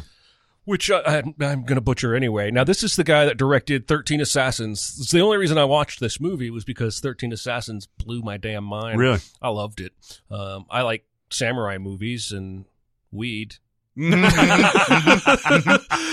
so I go to watch. This is almost an opposite kind of samurai movie, where Thirteen Assassins is kind of batshit action. Mm. Um, this is a lot more contemplative. Uh, most a lot of it's told in flashback. It's at times sentimental. Hmm. Uh, it's about a samurai that comes to his like feudal territory owner guy and basically says, "I need you to let me do this suicide ritual in your courtyard." And the guy's like, "Hey, the last guy that did this had selfish reasons and double crossed us, so I need to hear your story." And then the movie is him telling his story about why he feels it's time to. Samurai typically, if they failed in their mission, they Mhm. killed Yeah, yeah. themselves in ritual suicide. Uh, and it got some surprises, uh, but it's m- almost more of a romantic drama than it is any kind of an action thing. And I think Hmm. it would make an excellent double billing with 13 Assassins. Oh, okay. And uh, it's a remake, right? It's a remake it of a 1962 movie that Yep. came out. Yeah. Uh, I, I I will have to give this a look. I have seen it, and I, I I thought about watching it uh, for for this one. I watched something else though. Um, What did you watch? I watched a movie called Four Months, Three Weeks, and Two Days. Ah, that Ah. one intrigued me as well. and this is uh oh man this is really good um i can't help but think that uh we might be staring into our future with this movie really? yeah i don't want to get political about it but uh yeah there's a so the it starts off with these two women who are roommates at co- at a college and there are a lot of like long takes and stuff like that in this but we we know that they're preparing for some sort of trip. We don't know why. And uh and her her friend is going around trying to get money and she's like asked her boyfriend for money and all this. And um and so like we know that they're going on some sort of trip. We don't know what for but it, it it turns out that this whole time now they live in Romania and this is 1987 this is when uh, Nicolae Ceausescu is still the Oh, yeah. dictator of uh, and, and everything. And uh and so like they have uh behind the scenes they've been trying to get a guy who will perform an abortion for uh for this woman's friend and uh the friend seems to be like just like you know not very responsible at all like supposed to get a certain hotel she doesn't get the hotel and meanwhile the friend is scrambling around getting money trying to get a new hotel trying to do all this stuff Eventually, though, they do get the hotel. They do contact the guy who's supposed to perform this and everything. And uh, the stakes are just unbelievably high because abortion is illegal. Hmm. Um, and uh, and the you know there's uh, they they they start ramping it up as the months go along. If you're and she's the the girl who's pregnant has been telling her her friend and this guy, I'm only two months along and everything. And then he sort of examines her and he's like, "So how long has it been since you've had a period?" And she's like, "I don't, I don't know, like maybe four months or something like that." And he's, he's like, "This this ramps up the my danger and my and everything." And obviously, I'm I don't want to I don't want to say too much uh, at this point, but this movie plays like a horror movie Mm. at times. Not not bloody, Mhm. not bloody, just scary. Yeah. Uh, and uh, just imagine being in this situation and needing this, but and but having all of this sort of all these obstacles that are in front of you, and uh, and so like so there's a there's a whole bunch of stuff. I, yeah, this is the part where I'm going to have to like probably not say anymore because everything after that you'll kind of know where where it goes. But uh, but this is really tense and just really really well made movie. And Like I said, a lot of long takes. Performances are fantastic in it. Uh, and the situation is heartbreaking. Wow. That is something I definitely want to check out. Very Mm. timely Yes, it is. um, and very interesting. Sounds awesome. Yeah. Um, so I went slightly different uh, on my my selection recently. You love westerns, I do. Jeremy. Uh, there's a western directed by Tommy Lee Jones Ooh, on the it. service right now called The Homesman. I had never seen this, so so this came out uh, in uh, 2014, and I remember it coming out and everything, and I remember it having a decent cast, and I was like, eh, maybe I'll check that out. Never got a chance to. Luckily, Mubi has it. It was uh, it's part of the Cannes takeover uh, that that's still up there. You can still see a lot of those uh, offerings. And this movie, I got to tell you, it starts slow. It starts real slow. It's Hilary Swank is a single spinster, basically, who lives on this sprawling ranch in uh, Nebraska, like a one horse town. And uh, she is, you know, ingratiated herself into the town. The first person that shows up to her homestead is a, na- a guy named Bob, and it's played by the guy who played Cheddar Bob in uh, Eight Mile. Oh yeah. I was like, I know that guy. I know that guy. And I looked it up and I was like, oh, it's fucking Cheddar Bob. I saw that guy in something recently, and he was playing like a hard ass street thug. And I was like, man, that guy did not allow him to himself to be typecast. Uh, but then the story is that three women in this town have mental breakdowns for various reasons. Different tragedies befall them, and they react by having a, a nervous breakdown. And so Hilary Swank is charged by the, the town reverend, who's played by John Lithgow, uh, to take these women uh, to a town like a church on the river, uh, which is a long journey, uh, but that'll get, get them the help that they need. And I was like, well, that's interesting. And then all of a sudden I look over and William Fichtner is in this Oh wow. playing like a real asshole of like a husband to one of the women. And then I like Jesse Plemons is in this. He's playing a slightly less assholey uh, husband to one of the women. And then she, to help her on her journey, she unearths a Tommy Lee Jones. and Tommy Lee Jones, I know he's he's usually got like a couple modes, right? He's got No Country for Old Men or he's got Fugitive. Mm-hmm. Um, and this is a very different Tommy Lee Jones. He's funny in this movie. He's deranged in this movie. He's occasionally serious and menacing in this movie. And this is my favorite Tommy Lee Jones performance outside of The Fugitive. Hmm. wow. Interesting. It is Interesting. really, really good. This is so up your alley. By the way, as soon as they get on this journey, uh, one of the women, by the way, is Miranda Otto Yeah. from Lord I of the Rings. I am no woman. That's right. Uh, and uh, I mean, man. Yes. Indeed. once the journey starts, this movie takes off. It is absolutely it's a road trip movie, basically. Uh, very Buster Scruggsy, not as overt. By the way, Tim Blake Nelson is in this. Of course he is. Of course. James Spader is in this. Meryl Streep is in this. Ooh. At the end, Hailee Steinfeld is in this. How old is she? Like seven? She is uh, she's 16. So it was 2014. I thought Her said. character is 16. I don't know exactly how old she Why did I think you said the movie came out along? I thought you said ninety four for some reason. It seems like something that would have, you know, come out a long time ago, but it is a delight, especially as soon as they they take off. Hilary Swank is magnificent in this. Mhm. Did you ever see? Uh, and I'll mess up the name, but the three burials of uh, Melquiades Estrada.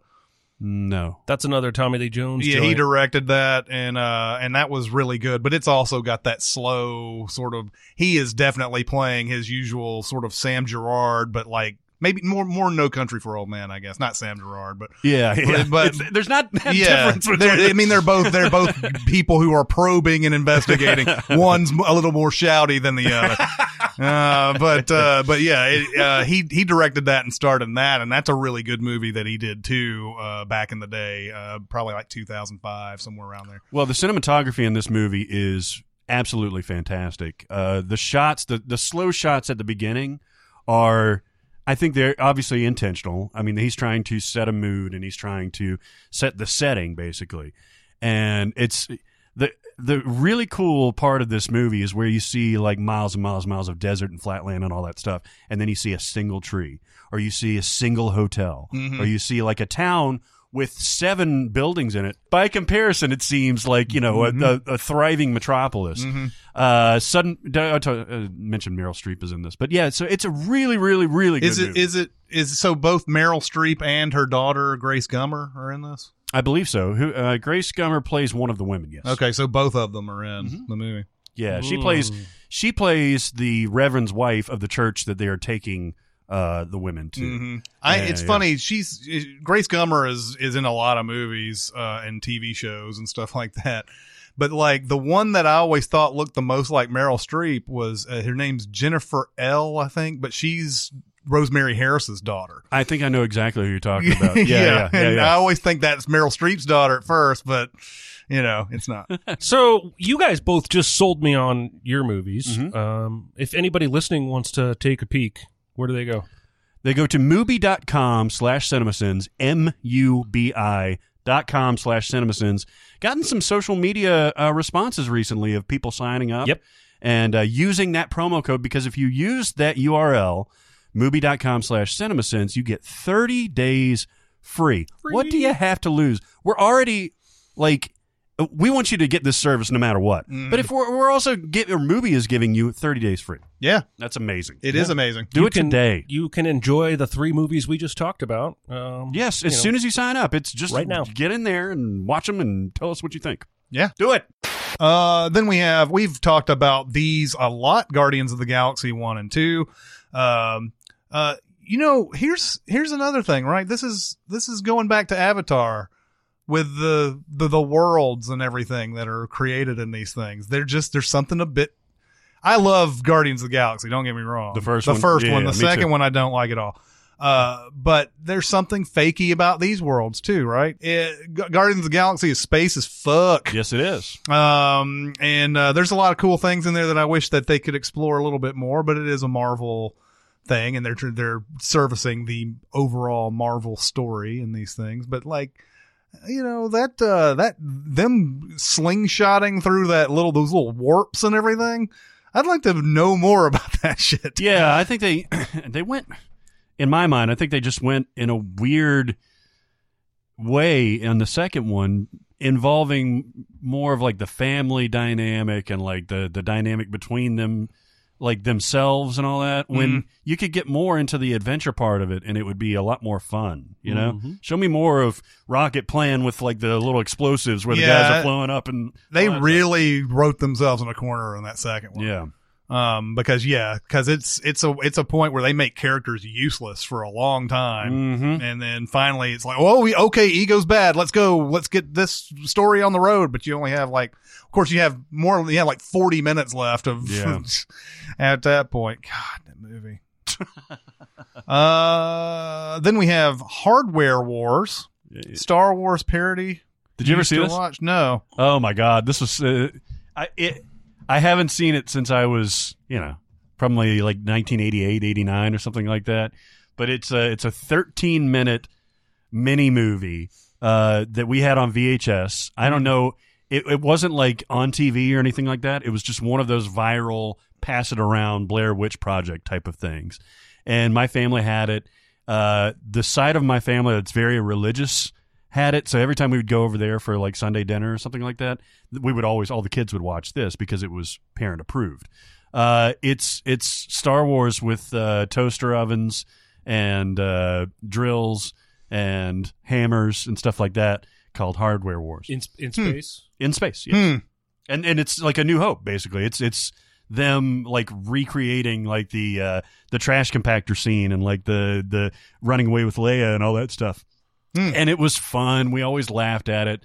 Uh, we watched it a million times, and I haven't seen it since then. Can I tell you, it sounds stupid as hell. Sure, but eight year old me was enjoying it. Well, I'll, There was a very limited amount of things that we could do at this branch of our family. I'm, I'm with you. I'm with you. I just I don't. ha- If you make them hardware things like drills and what. Then the scene in the trash compactor, it's hardware versus hardware. Mm-hmm. Mm-hmm. Well, that's not really hardware, is it? A compactor, it's just Yeah. a bigger. It's a machine. What's so is a toaster? Mm-hmm. Mm-hmm. Don't shit on my childhood, man. But what what kind of what kind of hardware was uh, Luke Skywalker? I think, uh, God, I need to remember this. Was Darth Vader at the toaster? Was he Darth Toaster and he always overcooks the toast? I think the toaster was like Han or Chewie. I just Googled hardware. Yeah, there you go. Yeah. oh, you can watch it on uh, on uh, YouTube. Actually, that's oh, excellent! interesting. Yeah, I think I will. yeah.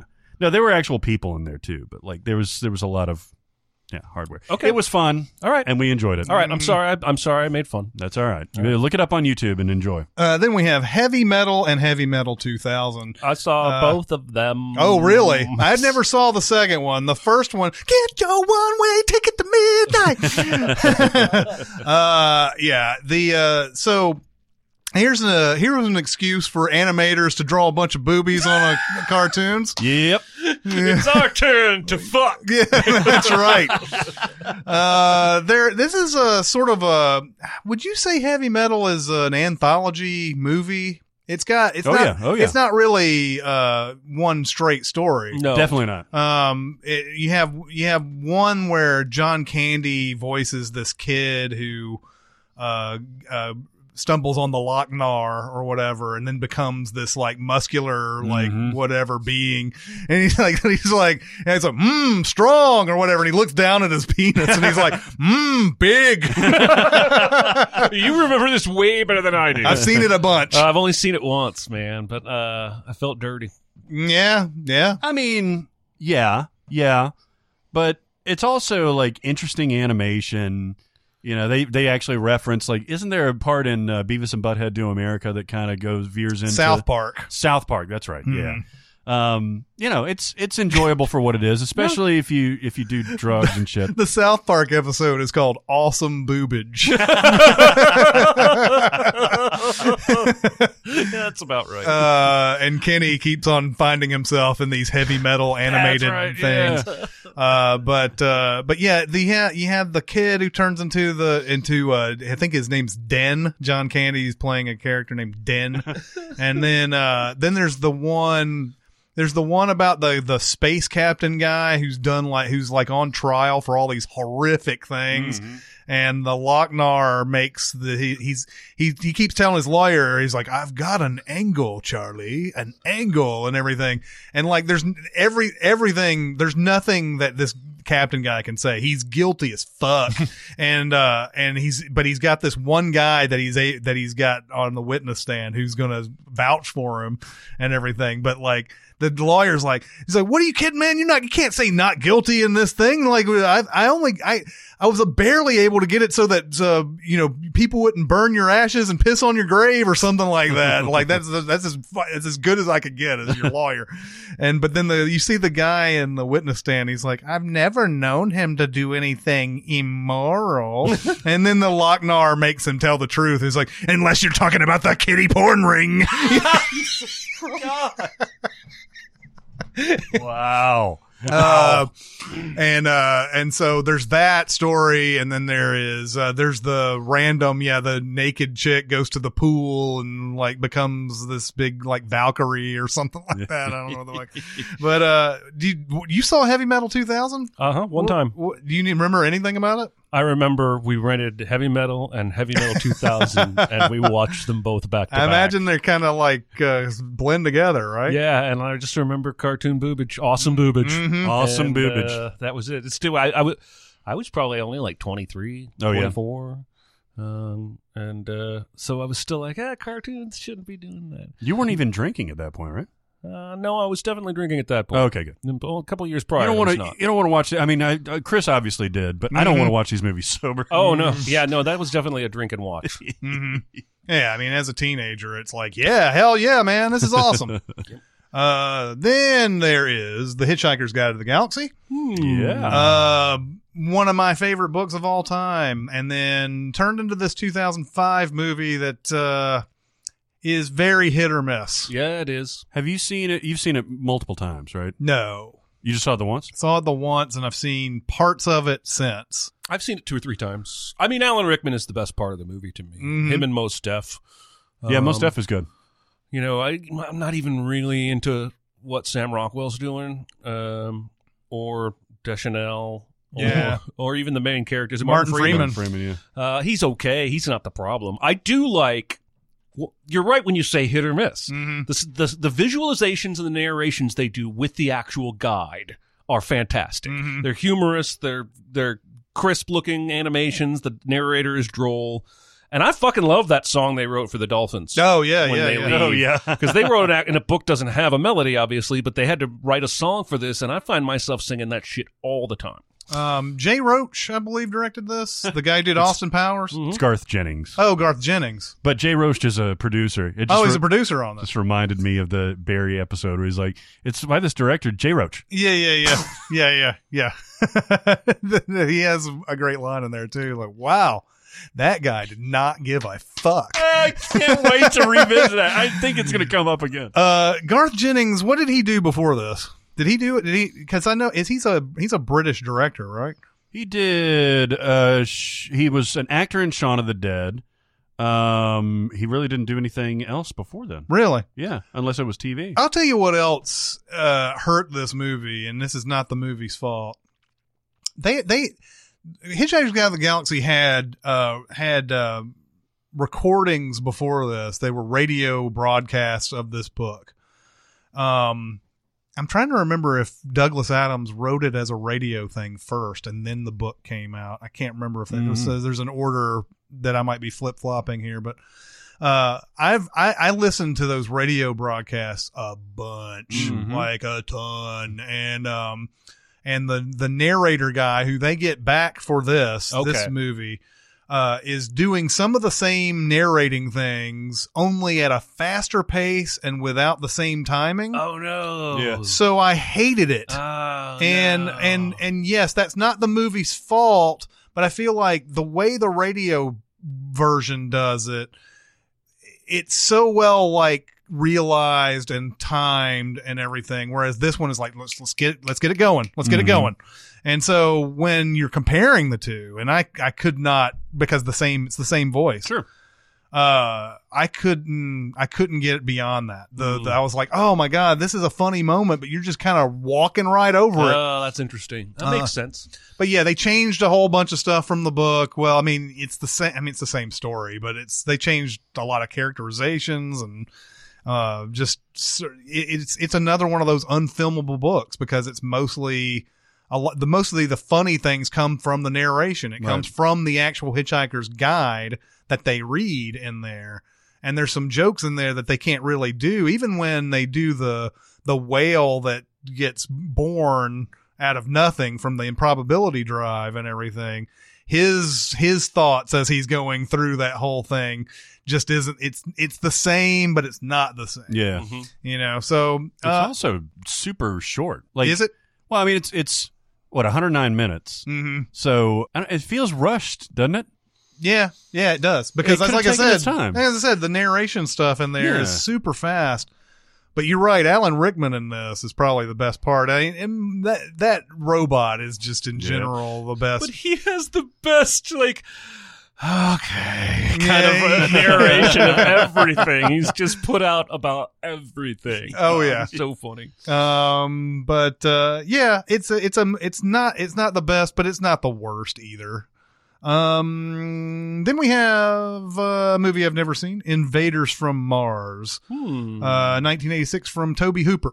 Yeah, it sucks. Yeah, It sucks. It's uh another one of those like uh kid sees Martians coming down and they invade and I think they take him back up to to, to Mars and then uh no, they don't take him because he tells his parents and they don't believe him and he's he's questioning himself and all that stuff and then eventually Martians come back down to earth and kill everybody. All right. Um. Okay, we'll do one more. We'll finish up the eyes, uh, and it's a good one. Interstellar. Uh, oh. Christopher Nolan, and this movie I feel like gets better every time I watch it. No, I agree. Absolutely. I agree. I even make fun of the love mumbo jumbo stuff at the end less every time I watch it. Yeah. Even though it's an easy joke to make in a recent Sins video. Yeah. So we did. Um, I'm telling you, this movie's long spaceship porn is as good as any. Yes. Mm-hmm. As good as any. Long tracking shots of a tiny, tiny ship traversing a big ass planet. Fucking makes you feel like you're there. The scale of space, this movie does really, really well. Yeah. Um, I love it. And Nolan does this stuff that he does in a lot of his movies that I just I've grown I don't know where he developed this technique. I mean, I don't know if it's something that he came up with or if it's just something that he does better than everybody else, but parallel actions. Mm-hmm. Uh Yeah. he keeps doing this thing where it's like something's happening here like there's that big I don't know how long it is. It feels like forever, not because it's bad, but because it's so great and so much happens in it. But you have Damon McConaughey fighting on the planet. Yeah. You have the the the burning going down on the the farm. Jessica Chastain trying to get back in the house. You have uh, all these things going on at once, and there's that constant music that's playing all the way throughout it that just keeps you it keeps driving in it and driving it and you're like jesus christ man you're exhausted by the time it gets to the to the like the end of all of Yeah. that um uh i mean yes uh, one thing about it is like yeah why don't they fix earth? If they can if they can do all these different things why not try to fix earth first? But it, i think these scenarios are always well we tried to fix earth. They didn't they don't say that explicitly but they tried and they failed and now this is the last resort. Right. just like in crimson tide there's a there's two things that they try to get that the get the message for and there's so many people who came out and were like there would be more communications than that that they would get the well it's not really about how many they have it's about what would have happened if you didn't have anything but um but interstellar is just one of those movies yeah every time it's on i have to watch it just like the prestige Yep. same same deal nolan is fucking fabulous Yeah, man, Yes. he's on another level. Fun fact: just read the this week. He actually planted thousands of acres of corn and grew that corn for Interstellar Really? because he didn't want. You know, he's big on practical. He didn't want CG corn. Man of Steel. Um, and then he turned around when they were done with production and sold it for a profit. oh wow wow Great. that speaks to not only kind of a clever guy, but the sheer volume of corn he grew for that movie. that's insane I want to know. I want to know, and maybe you guys know this, how he created the tsunami, like how that. That's oh, he done shot that in a bathtub. No, I'm just- That explains everything. By the way, I've had a recurring nightmare. Never have recurring dreams. Uh-oh. I had a recurring nightmare about that wave Interesting. uh, because it's terrifying to me. hmm Because it's so far off. It looks like what a mountain or something like that, Mhm. and you're just you're like, oh, eh, no no problem. They go about their business and everything, and then when they start to realize what it is, it's just it's absolutely terrifying to me. Yeah, no, Even more so than the tesseract and the black hole and all that shit. I'm still more frightened by sinkholes. Yeah, yeah, yeah, okay, all right. the You all got a thing. I've, I've I've discussed this before, but that scene where they leave dude up in the in the in where we're t- that's the same scene, but they leave dude up in that ship, and he's he's what? How many years is it? 23 years? It's yeah, twenty three Something years like or that. something like that. Um, I just I, I every time I watch this movie, I think about that dude Oh, being up there for 23 years Yeah, and man. knowing what he knows that to them that it's it's only 7 or 8 minutes he has to stay there Yeah. he has to make sure that they that he's there when they get back and just got you know I, I you could make a whole fucking movie out of that dude yeah. I mean, Chris dude. Pratt didn't even last a year. Before he was thought about, he was growing out his beard, thinking about suicide. And this guy lasted. Well, he does say he went into the cryo chamber for a little bit. Um, Yeah. But ultimately realized he'd just rather live his life. God, yeah. When, when next time we do a that poor bastard episode, Oh, we got to remember God. to talk about that Dude. poor bastard. that guy I, I I don't know I may have brought him up in the poor the last time we did that because uh, I- every time I watch this movie, and he's like, you know, he's got a little gray in his beard now, and and everything, and he's just like, this is what I signed up for, essentially. even if it's one year, one fucking, even if it's five months. Think about how long this shit is. Yeah. Where like he's been just on the ship and he has to keep everything status quo. God damn, man, this movie's fucking phenomenal. Yeah, it it, is. really is. And uh, and like I said, just keeps getting better and better. And I think every time I go to the IMDb, the score is higher. On Oh, yeah? it's at eight point six right now. Um, I wouldn't be surprised if it got up to 9.0, uh, like in the next few years, because it's that good. Uh, okay, so we're gonna stop there at the eyes, and we'll Yeah. go into the J's the next time. Uh, we uh, we continue our road trip through space. space, space, space, space. but we're gonna do some recommends and warns now. Totes amaze balls. They're great. It won the Academy Award Oh, for what? for best movie ever made. Yeah, baby. I've got a fun Wreck a Warn. Yeah? Have you seen The Perfection? No, but we mentioned this recently, didn't we? Uh, um, is this the Netflix one? Yes. I haven't seen it. No. Okay. Oh no, we haven't, but I've seen things about it. It's got uh Allison Williams. Allison Williams in it. Yes. This movie is much more Recca than Warren, I think, Mhm. because it starts off beautifully. Allison Williams is a cellist whose mother she had to she was in this prestigious uh, music school, Mm-hmm. but her mom got real sick. So for 10 years she she quit the music school and took care of her mom, Mm-hmm. right? And it opens up on her mom being dead. So she's 10 years older, she hasn't played hardly at all, and she's released essentially from this uh, from this burden. And so the first thing she does is she calls up her old music teachers, Steven Weber from Wings, Yeah. and the other girl, uh, Elena Huffman, and she travels out to China to reconnect with them because he's scouting out other young cellists. That's what they do. Okay. Very small school. And he has uh, chosen this one girl who's played by Logan Browning, uh, who's like a phenom, who's like a like a, a virtuoso cellist, and she's putting on this big thing in Shanghai.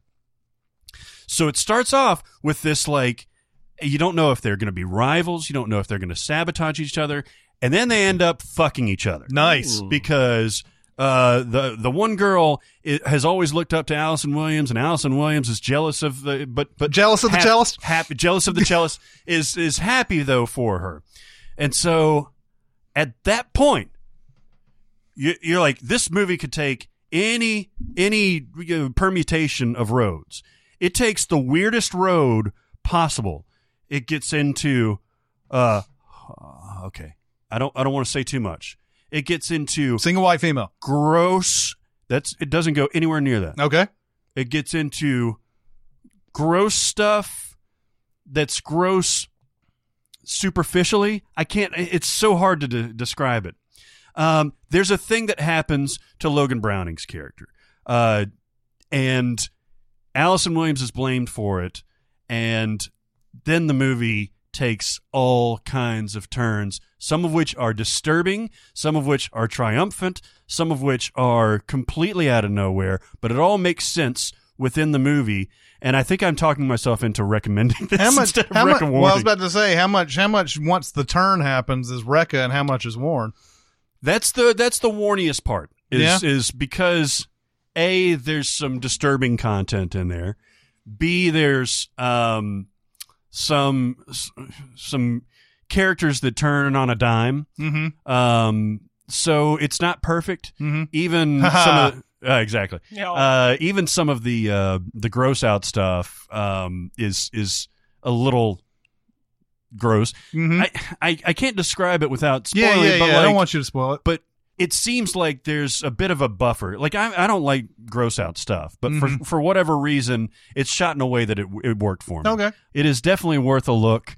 Uh, I think even you, Jeremy, would would enjoy this. I am very interested to see what what you. Well, I'll probably watch it today. Yeah, it's interesting to see Allison Williams' career post Girls Mm-hmm. because Get Out, she was so great in Get Out, even though she's an ultimately despicable character. Mhm. And in this one, she, she, she there's several manifestations of her character, and she's really, really good in Mhm. this. Steven Weber is great in You know this. what, Steven Weber? There's a that's a, a, a probably a good study on a lot of these actors that we've seen before who had big careers back in the day, and then you see them so many years later. Like, I feel like I feel like they've probably at the point that you know Steven Weber's height was maybe what wings. Yeah, probably. He was in that uh Stephen King's Yeah, The he was in, Shining, the, he was in that Shining movie. That yeah, but that I think was uh, still on its on its way down. uh like some of these actors i feel like they've been in so many things that we haven't seen since that time that they've developed their craft yeah, yeah. and like even something stupid like judd nelson in jay and jay and silent bob strike back Yeah. like his character in there like he it feels like he's having the most fun in the world doing that and it's like it's been years since he's been in any like anything that you've seen judd Yeah. nelson and he's so good in that that part and everything but you see so many of this it happens a lot where people are like oh i didn't even know they were still acting Yeah, yeah. and then and then it turns out they're awesome now it, there was um what was it uh was it the sex pistols that broke up and then they tried to come back uh like many years later is that johnny rotten and all them Yeah, Johnny Rotten formed Public Image Ltd. Uh, I don't know if there's anybody else from the the Sex Pistols in there, but I'm- he came I, back. I think it was the Sex Pistols when they came back and they started rehearsing together. They said he said, "Oh, we're gonna have to we're gonna have to go back and learn how we played it back then because we're too good now. yeah, We we need to be shitty Yeah, for this to yeah. work." And and it's uh, you know it's that's just the way I feel about it. Like you have. So many years of just doing plays and movie after movie that's never Mhm. watched, but you get a chance to kind of experiment and work and everything, and you become amazing yeah, yeah, out of that. yeah. He is. Uh, he- he's recognizable to where I was like, I think that's Steven Weber, but he's also unrecognizable enough to where I had to Google it. Mm-hmm. so I was like, "There's no way." Oh, yeah, there he is. Yeah. if you were flipping channels and you saw a 2008 movie with Kenan Thompson and Zachary Levi and the travel coffee mug bong guy from uh, Cabin in the Woods. Cabin in the Woods Mhm. as the three leads on a road trip R-rated comedy. You check it out, right? I would Yes. definitely watch that. You would regret Absolutely. it. You would regret it hard. Really? It's got like a 22 on Rotten Tomatoes. This Mm. movie is called Wieners. yeah. Um, Wieners. first of all, let me tell you who's in this. Is this is this worse than without a paddle? yes. Mm-hmm. because this for this movie there's okay they have a rival gr- they have a rival group on another road trip that they keep running into Mm-hmm. and at one point one of the that group spits on their windshield and all three of them get out and look at it and go oh oh and that's a big laugh in the movie. Holy fuck! Ooh. like this is almost like maybe they didn't have a script. So uh jenny mccarthy's in here darrell hammond's in here Mm-hmm. uh andy milonakis kyle gass chris pratt uh again 2008 so it's before any of these people are very famous.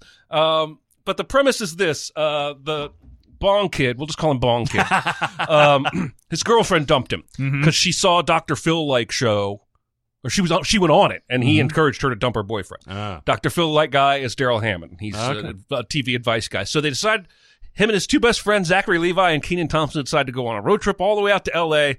to get revenge on this TV doctor who lo- lost him his girlfriend.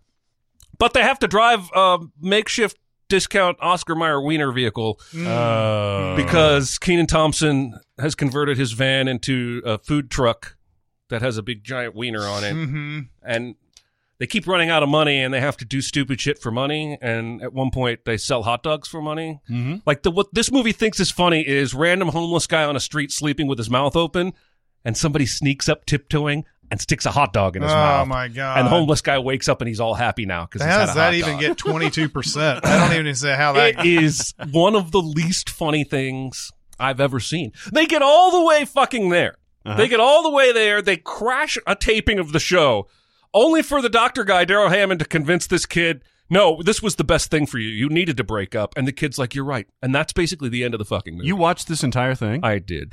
I didn't. Ha- I didn't have a lot going on um, yesterday uh, because I also watched another one-word title movie um, called Bigger. mm-hmm. This one definitely had a theatrical release. Came out in 2018. and it stars uh, Tyler Hoechlin, the kid from Road to Perdition, Oh. um, who goes on the run with Tom Hanks, and then this kid was also in the um, Teen Wolf show on USA Networks. Oh, okay. um, on MTV. so yeah, and Yeah, this yeah. is basically a biopic about the two Jewish brothers that essentially are credited with inventing bodybuilding. Um, so it's a period piece. Had you heard of this before? No, no. Um, but I, it says in the description on the TV guide that they eventually meet Arnold Schwarzenegger and kick off his Mr. Olympia career, Huh. which kicks off his film career. And I'm like, I have got to see who they cast as Arnold Schwarzenegger yeah. and how good his impression's going to be. Uh-huh. So I'm watching the whole fucking movie, and it's just it's a lot of it's bad. It's bad. It's like a TV movie, acting and writing wise. Julianne Hough is in it. Oh, Uh, ugh. Victoria Justice is in it. um, both as different girls that he ends up dating. Um, he's just very insistent that healthy, strong, muscular bodies are the future, Mhm. and so like he sees somebody smoking. He says that's bad for you. That's this I- uh, movie's idea of a joke. Ah. Uh, anyway, I hang on. He's got this rival publication guy who who's the only exercise magazine out there. This guy, but he doesn't want these Jewish kids. He's really racist, Ah. uh, infringing on his business. And so they have competing guy, muscle guys they send to the Mister Universe pageant, and then they threaten to pull out and start their own pageant because there's some shady dealings. And then they create the Mister Olympia, and that's when Schwarzenegger shows up. Uh huh. He's okay. Was it anybody that we know? Oh no, I'd never seen this guy before, and the voice was okay, body was okay. Movie ends quite abruptly after that. Uh, there's a scene where Schwarzenegger is trying on a coat and and is gesturing angrily, and the coat rips, and he turns and he goes, "I ripped the coat." I ripped the jacket.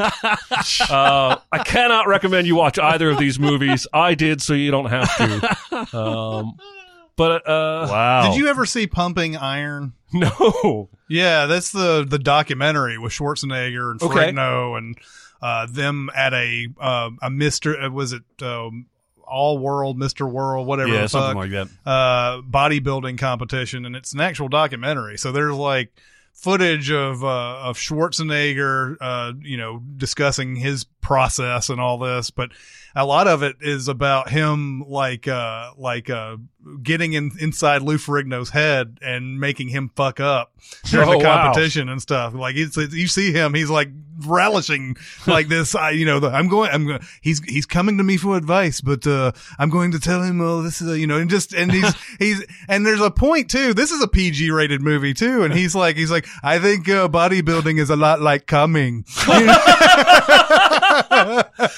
He's like when you go out and you lift weights, it's like coming, you know, and all that. And it's like Jesus. But the that movie's not great, but it's kind of fun as a you know, and again as a relic to Yeah. watch. I Uh, would I would get the I guess the main character from Bigger is somewhere in that documentary then Mhm. because he was basically Schwarzenegger's trainer for a couple of years Mhm. for these muscle. And it's funny that you say that because this movie does hint that Schwarzenegger was really playful in his Mhm. very first competition in this movie.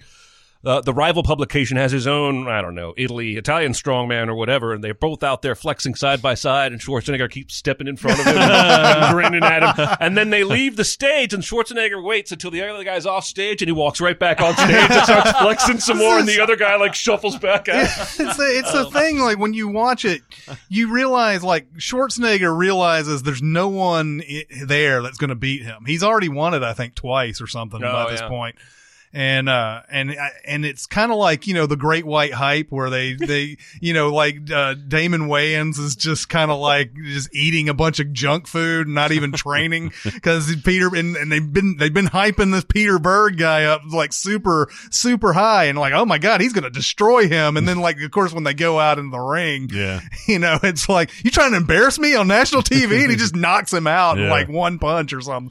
Um but uh, yeah, I, I might be a fun movie for me to watch. It's that bigger, even though it's not supposed to be good. It's not very good. Um, I haven't. Uh, I've seen a couple of movies uh, since since uh, since last week when we recorded last week. Yes, definitely last week.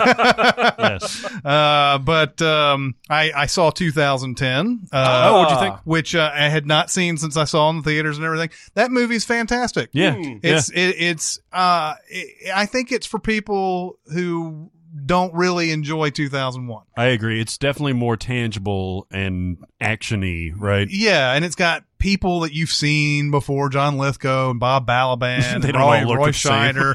yeah, um, but uh, but I really enjoyed it. I was kind of surprised how much I enjoyed it though, Mm-hmm. uh, because um, I th- there's something about it the way they set everything up. It's a very it's 1984, so it's Oh, yeah. very very 1984 and a lot of things, um, especially with the the Russia versus USA di- uh, dynamic that's going on in this.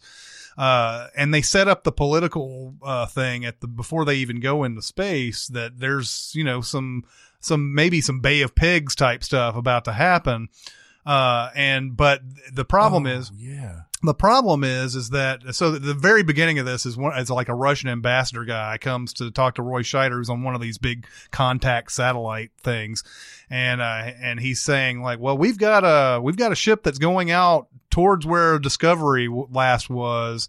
Uh we're going to beat you guys there why don't you just get on the ship and you can we can and, and trade information and and everything. And and it's it benefits everybody to trade information here. And of course there's the tensions are such between the Russians and the US that it's kind of a it's kind of an uh, out there radical idea. But eventually it is you know Roy Scheider is sent al- along with Bob Balaban and John Lithgow uh, to to uh, on this Russian ship that's going out going out there. Helen Mirren plays uh, one of the Russian. Yeah, yeah. She's 39 in this movie. Wow. Um, Wow. but uh, but uh, you you sort of the movie. I don't think it has a an outright you know uh, statement of this, but uh, it just kind of goes to show like when people are hanging out and they all have a similar goal and everything that the that political boundaries don't matter anymore Yeah, they get along, right? they get along, but there is the stuff that's happening on the ground tries to form a wedge. Don't they have to separate? They do. There's a point where they the the um uh they get the Americans uh so the, dis- the discovery is is American property. Yeah. Uh there's a point where something happens down on Earth where Soviets uh uh shot a ship in the in the water and uh, so, and uh, 800 people died and like everybody was withdrawing and all this you know this they're they're preparing for war essentially. Uh, and this news gets up to them in the station and they're and it's fun like the russians are sitting on one side the americans are on the other and they're the russians are getting their information from the guy we see at the very beginning of the movie and the americans are getting their information from the, one of the guys we see at the beginning of the movie. Uh, and they say yes you're going to have to get on discovery and uh, discovery just happens to have just enough fuel to get back on a low power 28 day something. And uh um it's interesting they they do go full on ex- explanation as to what happened to Hal Yep. in 2010 uh I always and I think I can still have this interpretation but I always thought that in 2001 as closer as they got closer to the monolith something was changing inside of Hal because of that. And I think it still stands. But in 2010, they're very explicit about Hal was given in, given instructions not to tell Bowman and the, the other guy about the mission. He, they were Right. they, they they didn't know anything about a monolith, and Hal, in the efforts to keep that secret, would do anything, even the, and it became paranoid essentially. Uh, and uh, so all the things that we saw in 2001 is due to the fact that he couldn't tell them about what the mission was, and uh, and so that's why you, the murders happen in 2001 is because to him it makes co- total sense. Yep. Um, and uh, and so that that's that's an interesting thing. Ba- Balaban plays uh plays a guy who uh knows how completely and is able to uh reprogram him not to remember any of the stuff that happened in the first movie. Hal becomes a very tragic character Yeah. in this movie, and he, he is in the first one, but I think even more so in this one. And then yes, Bowman shows up as as a what is it, an incorporeal uh figure who uh who like while he's in the middle of talking to Roy Scheider at one point goes from young to middle aged to old all in the Oh. all in the same That's funny. scene and uh tell and I remember this from the trailer I think it's in the trailer where where uh, Scheider's like, "What's going to happen?" and and uh, Bowman's like, "Something wonderful." Yeah. and, uh, and that something wonderful is uh, is an interesting, very sci-fi, awesome sci-fi thing that happens Sure. at the end. That I really loved how this movie ended. Yeah. Uh, and he's right. He is right about it being something wonderful, even though it sounds almost sinister the way he says it. Uh, so yeah, 2010 probably got short shrift when it came out. It's not 2001. It's hard to compare these two movies, uh, and, and, and not think that it's like, you know, you, you know, uh, a horrible like mismatch as far as quality, but watch 2010 sort of on its own. It's a much better movie. Yeah. Yeah. I'm gonna have to do that. Yeah. hmm You want to go one more round? Sure. I don't have anything else. You did two of yours. I yeah. Oh, okay. I can do one more. I didn't. Uh, I would have saved one. I didn't realize we were doing. I've two got one ones. more too. I've got a, it's it's a fairly quick one. Mhm. Okay, so remember when we did the road trip through Mississippi, and there was a bunch of racially tinged movies, Yeah. right? One of them was Mississippi Burning. Yeah. Okay. And Mississippi Burning uh, came on as I was in the other room doing work and all that stuff. And I heard it, and I was like, oh, what is that? And I heard Gene Hackman's Yeah. Yeah. Yeah. and so I went out and I was like, oh, well, you know, I'll watch a few minutes of this while I eat lunch and all that. And uh, got extremely absorbed because it was right at the beginning of the movie. Uh, Gene Hackman and Willem Dafoe are two FBI agents that are investigating the disappearance of some uh, college protesters, basically, Mhm. who are protesting the uh, uh, the Klan and stuff like that. Uh, demonstrators, basically. Uh, and Gene Hackman is from Mississippi. He kind of is the affable Gene Hackman type of character, Mhm. right? And uh, uh, Willem Dafoe is the more by the book guy. This is an early role for Willem Dafoe, I think. And the dynamic is pretty good in the first place and all that stuff. Gene Hackman's able to talk to these guys because he's from the same neck of the woods. But as they get progress, well, actually, it's not even. It's the first thing that the sheriff said. He, they come in, they're like, "Hey, we're from the FBI," and the sheriff says, "Are you here to help us with our N-word problem?" Mm-hmm. mm And like from that point on, it goes off the deep end. Now this is set in the '60s. This is uh, it shows footage from you know movie footage from Klan rallies. They are out and proud. They are they are the master race, and they're going to let the uh, the the black people know about it every day of their lives. Mm-hmm. Uh, they want to, to erase them from existence. And it's not even secret. R. Lee Ermey is the mayor, and he's he's saying it. National news broadcasts are coming down to cover this whole thing, and they're saying this in front of the national news.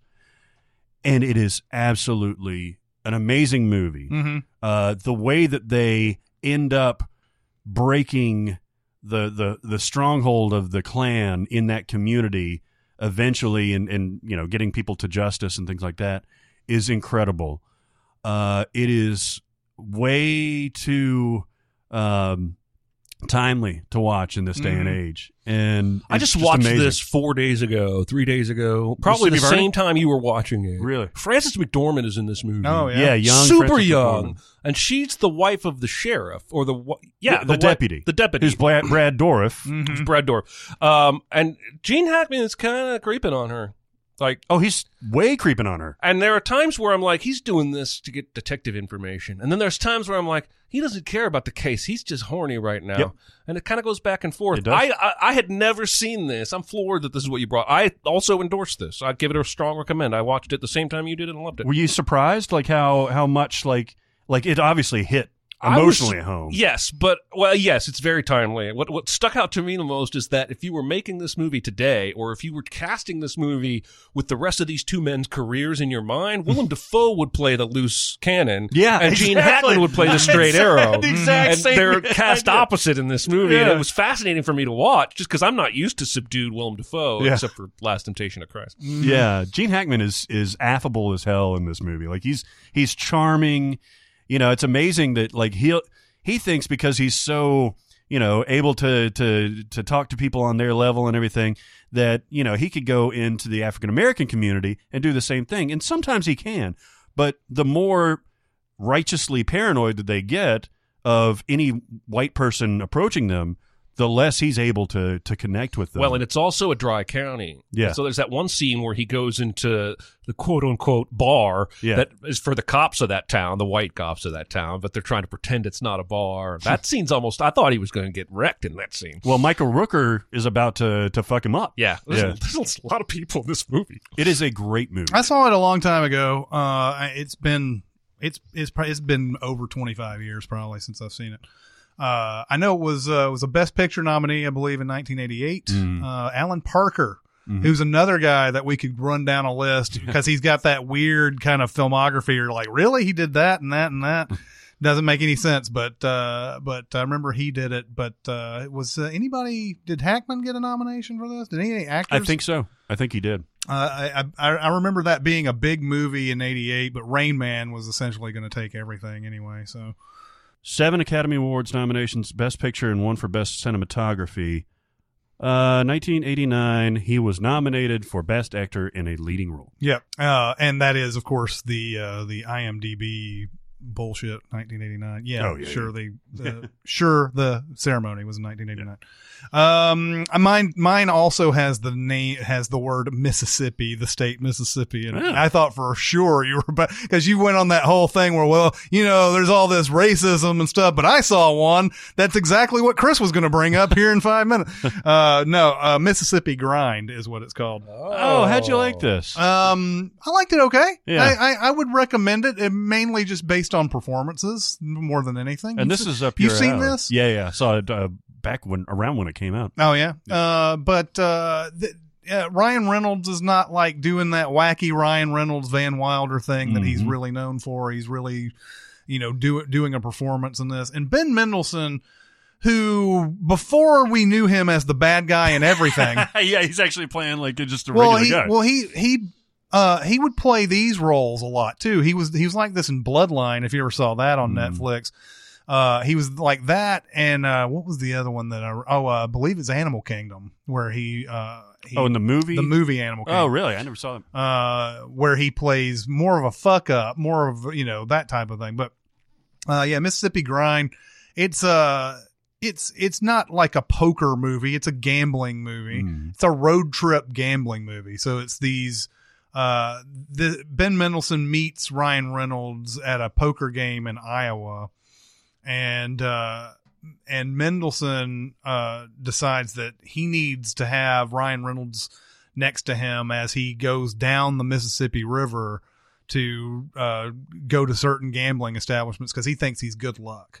Mm. And Mendelsohn is this, he's a loser. He just can't win anything. Like everything that he touches, like it's, it's like, even when he's like, he's, it looks like he's got it. He's got it in the bag. He finds a way to lose. And he's Uh, doing everything, right? Like craps and Yeah, blackjack and all that yeah, stuff too. he's doing all sorts of stuff. But uh, one of the one of the uh, big turning points is he's playing a, he's playing a poker game in Memphis, and he's got the best hand, and all the money gets in, and then the the the player he's playing up against gets the one card they need Mm. to to take all of his money, and uh and uh it's a it's I, it's not a great movie by any means. It's just it's just interesting to watch. I like these actors. It's and Sienna Miller's in it Mich- Who's the other girl? Isn't there one the other girl is uh, Analeigh Tipton, Oh, okay. but the they uh Sienna Miller is uh, Ryan Reynolds' love interest in Mm. it, and Analeigh Tipton is a kind of sort of Ben Mendelsohn love interest, even though there's nothing that really happens out of that. But uh, there there's a there's a point in this there's a turning point in this movie that and then and then what happens after that, which I really really got into. The turning point of this is Mendelsohn wants to bet on this one horse because they've been doing this like rainbow theme and so they're looking for horses that have anything related to rainbows. And uh and Mendelsohn really wants to bet on this one horse in this one point and Reynolds is like no no we need to do the one called Mississippi Grind. And uh and he's like no no man it's this one it's the whatever thunderclap whatever the fuck the horse is called. And uh and so Reynolds he's told he's told he tells Reynolds bet it all on this horse or whatever. He's like hey all right. So they watch this race and this horse that he's picked is first all the way until like the last 10 lengths mississippi grind comes up and, Uh-huh. and wins it easily.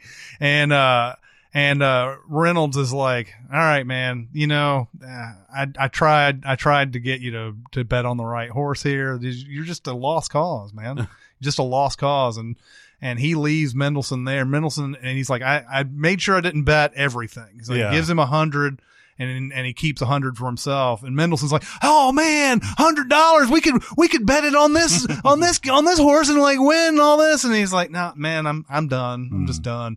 And then you find out Reynolds did bet on Mississippi. Yeah, right. Because I didn't remember that part of it, but I remember they won. Yeah. he won. Yeah, and uh, but from that point forward, uh, it it goes through this whole like. There's a lot of things where you're like you're sure you know where this movie's gonna go, and it keeps giving you pleasant surprises afterwards, and it and it sort of rewards your watching it Yeah. as you uh, and everything. So I recommended it. I like I said, it's not a great movie. I, I can't call it a rec or warn. It doesn't fit into that, and it's not a straight warn either. So uh, it it could be one of those ambivalent warn type movies. Ambivalent warn. but um, but I but I I wouldn't want to put a warn in there. Maybe an amb- ambivalent, a No, it's, it's it's a nice. uh, Like you said, the performances are really really good. Yeah. Ryan Reynolds is is stretching a little bit uh, inside of his like Deadpool, Van Wilder stuff. Mm-hmm. Yeah. Uh, okay, that's going to do it for this week. Uh, keep going to Sincast presented by CinemaSins on Facebook, CinemaSins Twitter, SoundCloud. Uh, we have uh, a Discord. Uh, may have to invite you on Discord through our Facebook. Uh, but uh, yeah, we got a lot of ways to uh, talk about this very episode. Okay, so this week of this podcast, you can get the Ables. Hey, hey, that Go means up it's and gonna get the come to my Ables. house. I got a hard copy and a soft copy coming. Oh, nice. I Yeah? like to have. I like to get the experience of receiving it in the mail. Oh, hell yeah, man. I probably Hell yeah. can just go down to the publisher and get a copy, but Are they less going to fun. have hardcover in bookstores? Yeah, Nice. I mean that. uh, When when we get done recording, I'll tell you. That's awesome. Anyway, so, go get the Ables. So so June eleventh. June June eleventh, Ables. Do it. Yeah, June eleventh. The you know uh, when was it published the first time? Uh, officially May 2015. Okay, so uh, you there's a lot of like new people out there who weren't with us around that time when Jeremy published the Ables, and now here's a second chance. It's uh, a, a riding a big wave again, uh, getting a republished. So Yeah. uh, go out and read it. Uh, I've just recently read it again for my second time, so uh, I I highly enjoy it and highly recommend it. So uh, Thanks. so Mhm. you should you should also when this when this book comes out. Thank That's right. And pre-order strings too. The sequel. Yeah. yeah, baby. Yeah. Uh, that'll do it for this week. It's Chris Atkins and Jeremy Scott and Barrett Shearer. We'll see you next time. Thanks for listening. Comment on our episodes on our SoundCloud page. Check us out on YouTube, Twitter, Facebook, and Reddit. And be sure to visit cinemasins.com.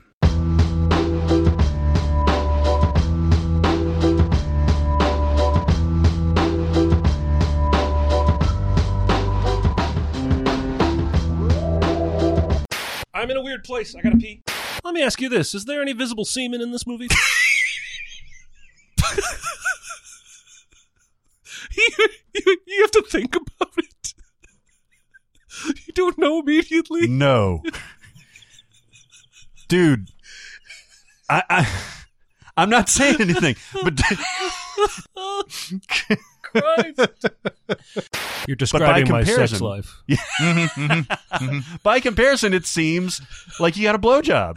Mm-hmm. That's right. That's correct. My news that I've decided to Topher Grace my own edit of the movie Passengers. Oh, nice. Really? Footage footage has been loaded. There's deleted scenes and everything. Um, I'm gonna have some fun, and then I'll and then I'll have like a very Wow. private showing for a handful of friends, including yous, Wow. Ewans. Okay. I'm It just I'm trying to wrap my brain around it. How long is the movie? The Not official not movie? very long. like probably an hour 40 hour Yeah, about 45? that. And deleted scenes, you've got a few of those? Few of those. I might not even need them. I, Have you I- seen I think 'em? I could take the film and just re-edit it, and just resequence it and make it a lot. I'm trying Is to like wrap my head basically around is it. it basically so that you find out that he's done this earlier? I mean, done this later in the movie. that Um, he's I don't want to give too much away, but yes, yes, we push that reveal to later in the Mm. film and make some of the footage from the beginning shocking flashback reveal footage Oh, that flashes in between her realizations. I think it could work. I'm going to tinker. I'm going to commit time to this. This is the kind of person I am. I, I think it's a brilliant idea, and I think I'm I'm just trying to like mentally figure out using the existing puzzle pieces how you shuffle them around because I agree there's a way to do it, especially if there's a deleted scene that's Well, and I think I'm going to change the ending. What you should do is slow down the footage on Andy Garcia and make it like five minutes. So he's just walking really slowly, Mm-hmm. or just or just or just cut other like get steal big steal little in there somewhere and and he's like saying something and you just add extra dialogue Did I ever send you guys that video of the T-baller, little five-year-old kid whose dad had told him to run as fast as he can, and he's a big fan of Flash, so he went into the Flash time zone, and so when he's running around the bases, he's literally going super slow, like and freezing, Da! and he does it all the way from second all the way home. God, it's one of the funniest things ever. I'm gonna have to find out. yeah i need to see that I had an idea for not uh, an ongoing series that would be helpful like that, but just for a one-off video of rejected sin channels. Mm-hmm. So it could be like sinning TED talks, and then you get like 20 seconds of an actual sin video of a TED talk, yeah or sinning sermons, or eulogies, or all sorts of acceptance speeches Bridal at the. Oscars, uh, bridal toast. Yeah, you just imagine at a eulogy, the guy's like, is like, he was a kind and gentle man. He, was, not. See, I think that would be really funny to sin a bunch of inappropriate shit. Isn't Jeremy Among Us the biggest Seinfeld guy? Don't give me that side eye, bitch. Let's go. Trivia me I up. would I would like to have a trivia competition between you and me about Seinfeld knowledge. All right, then we'll let Chris be the, the Ross in this situation and make up the questions and the lightning round. One of the uh, when we were training for the we were training for the World Series of Pop Culture, uh, there was a question on one of the trivia things that we were using that was about Seinfeld that stumped me at the time, and I've never forgotten it. So you remember the it's it's one of the cold opens actually where uh, Jerry is explaining to Elaine that he's got this shirt that's always when he comes out of the the laundry. Golden it's Boy. the first. God damn it! Yes, that's right. I'm telling you, I think we're you blow me away on Friends. I and Frasier, and, and maybe And I, I would throw Seinfeld up in the air. But Yeah. if, uh, even for you, I don't know. I, I bet you know a lot more Seinfeld than you think you do. I, I do know a lot. I mean, I've seen Seinfeld. I've seen prob. I, okay, so there's episodes of Sein. There's so seasons of Seinfeld that I didn't watch when it came on Mhm. because uh, at the time I was working at a movie theater and on Thursdays, and it wasn't as easy as DVR shit. Right. It was record. Yeah. It was record with a VCR, and like I I would you know forget and didn't have time. All those all those things.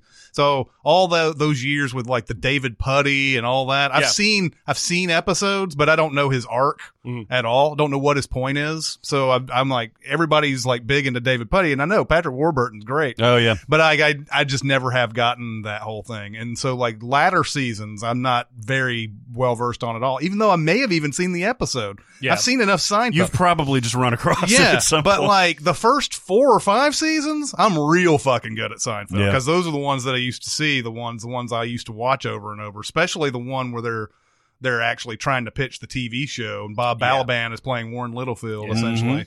Um, I'm really good on those, but like everything past like season four, I'm yeah, I'm a little iffy on. I'm maybe the I, I think I'm stronger on the latter seasons hmm because I, I really got into the the whole David Puddy thing because it started looking slicker. I don't know what what they were using to Yeah, to no shoot telling. it, but uh, it's like the when they because they would always break up and get back together like within the same day. Like she'd be like, "Oh, we're breaking up until we get home from uh, the the subway ride." But then there was the one where they were on the long flight. I guess they were coming back from like Europe or something like that. yeah. And uh, she was she's in the middle seat, Puddy's on the aisle, and then there's a dude like a like a uh, Eastern European dude like in the the window seat. Vegetable lasagna. She keeps calling him vegetable lasagna. There's uh I don't know if it's on that flight, but like she's in the middle and she has to like go around him to to uh to get to the aisle. And she comes back from the bathroom. And the guy's asleep with headphones on. And Oh, she's like, that's a different one. that's a different one. That's the one when she's with Jerry, but there's only one first Oh, it's class Coach. seat. Yeah, that's so right. Jerry goes up to the first class. She, she tries sneaking up in the first class. yeah, I don't even know this episode. Oh, it's, oh, it's fucking great. man. oh, Barry on Barry, the the guy who plays uh, Kramer in the pilot in the in the pilot that they make for the show plays a, a character in Barry very briefly. Yeah, you you've seen that season the the where they bring the uh, they bring their the top Chechen killer uh, over to uh uh and he's in the garage with Stephen Root and he The guy up- who stole the raisins is in that Yeah, episode? yeah yeah. that's him. He's also he also plays Carl and Billy Madison. He's the the nice like assistant guy in Billy Madison. He's also the neighbor on Friends Yeah, he's- who's the always guy's mad always about them making too much noise. hitting the broom, the hitting the broom Yeah. or whatever. He's he's you know he looked old when he was doing fake Kramer, but he looks really old now. And there's a gag in there where Stephen Root's like, "Hey, how old are you? Maybe I can hook you up with a girl." And he's like, 45. I, you, you mentioned this at some point. Like, I think people are going to go back to this show and start to rediscover it like a Sopranos I just level saw effect. a headline that said Killing Eve's second season was a stumble. Barry's was transcendent or something like Yeah. went to another level or something like that. Yeah. Basically, it's already kind of getting that critical darling cult classic buzz that I kind of thought it would. It could get to Breaking Bad levels. It could. You know, by season three, Yeah. which is going to come out anytime. Ain't nobody now. was watching Breaking Bad for the first three seasons. Yeah, exactly. And we're going to be first to market. There you go. So uh, market, I don't to think that'll matter all that much. No. because- but I mean, it's a It's well done podcast, but though. but the the series definitely had a huge boost from Game of Thrones leading into it.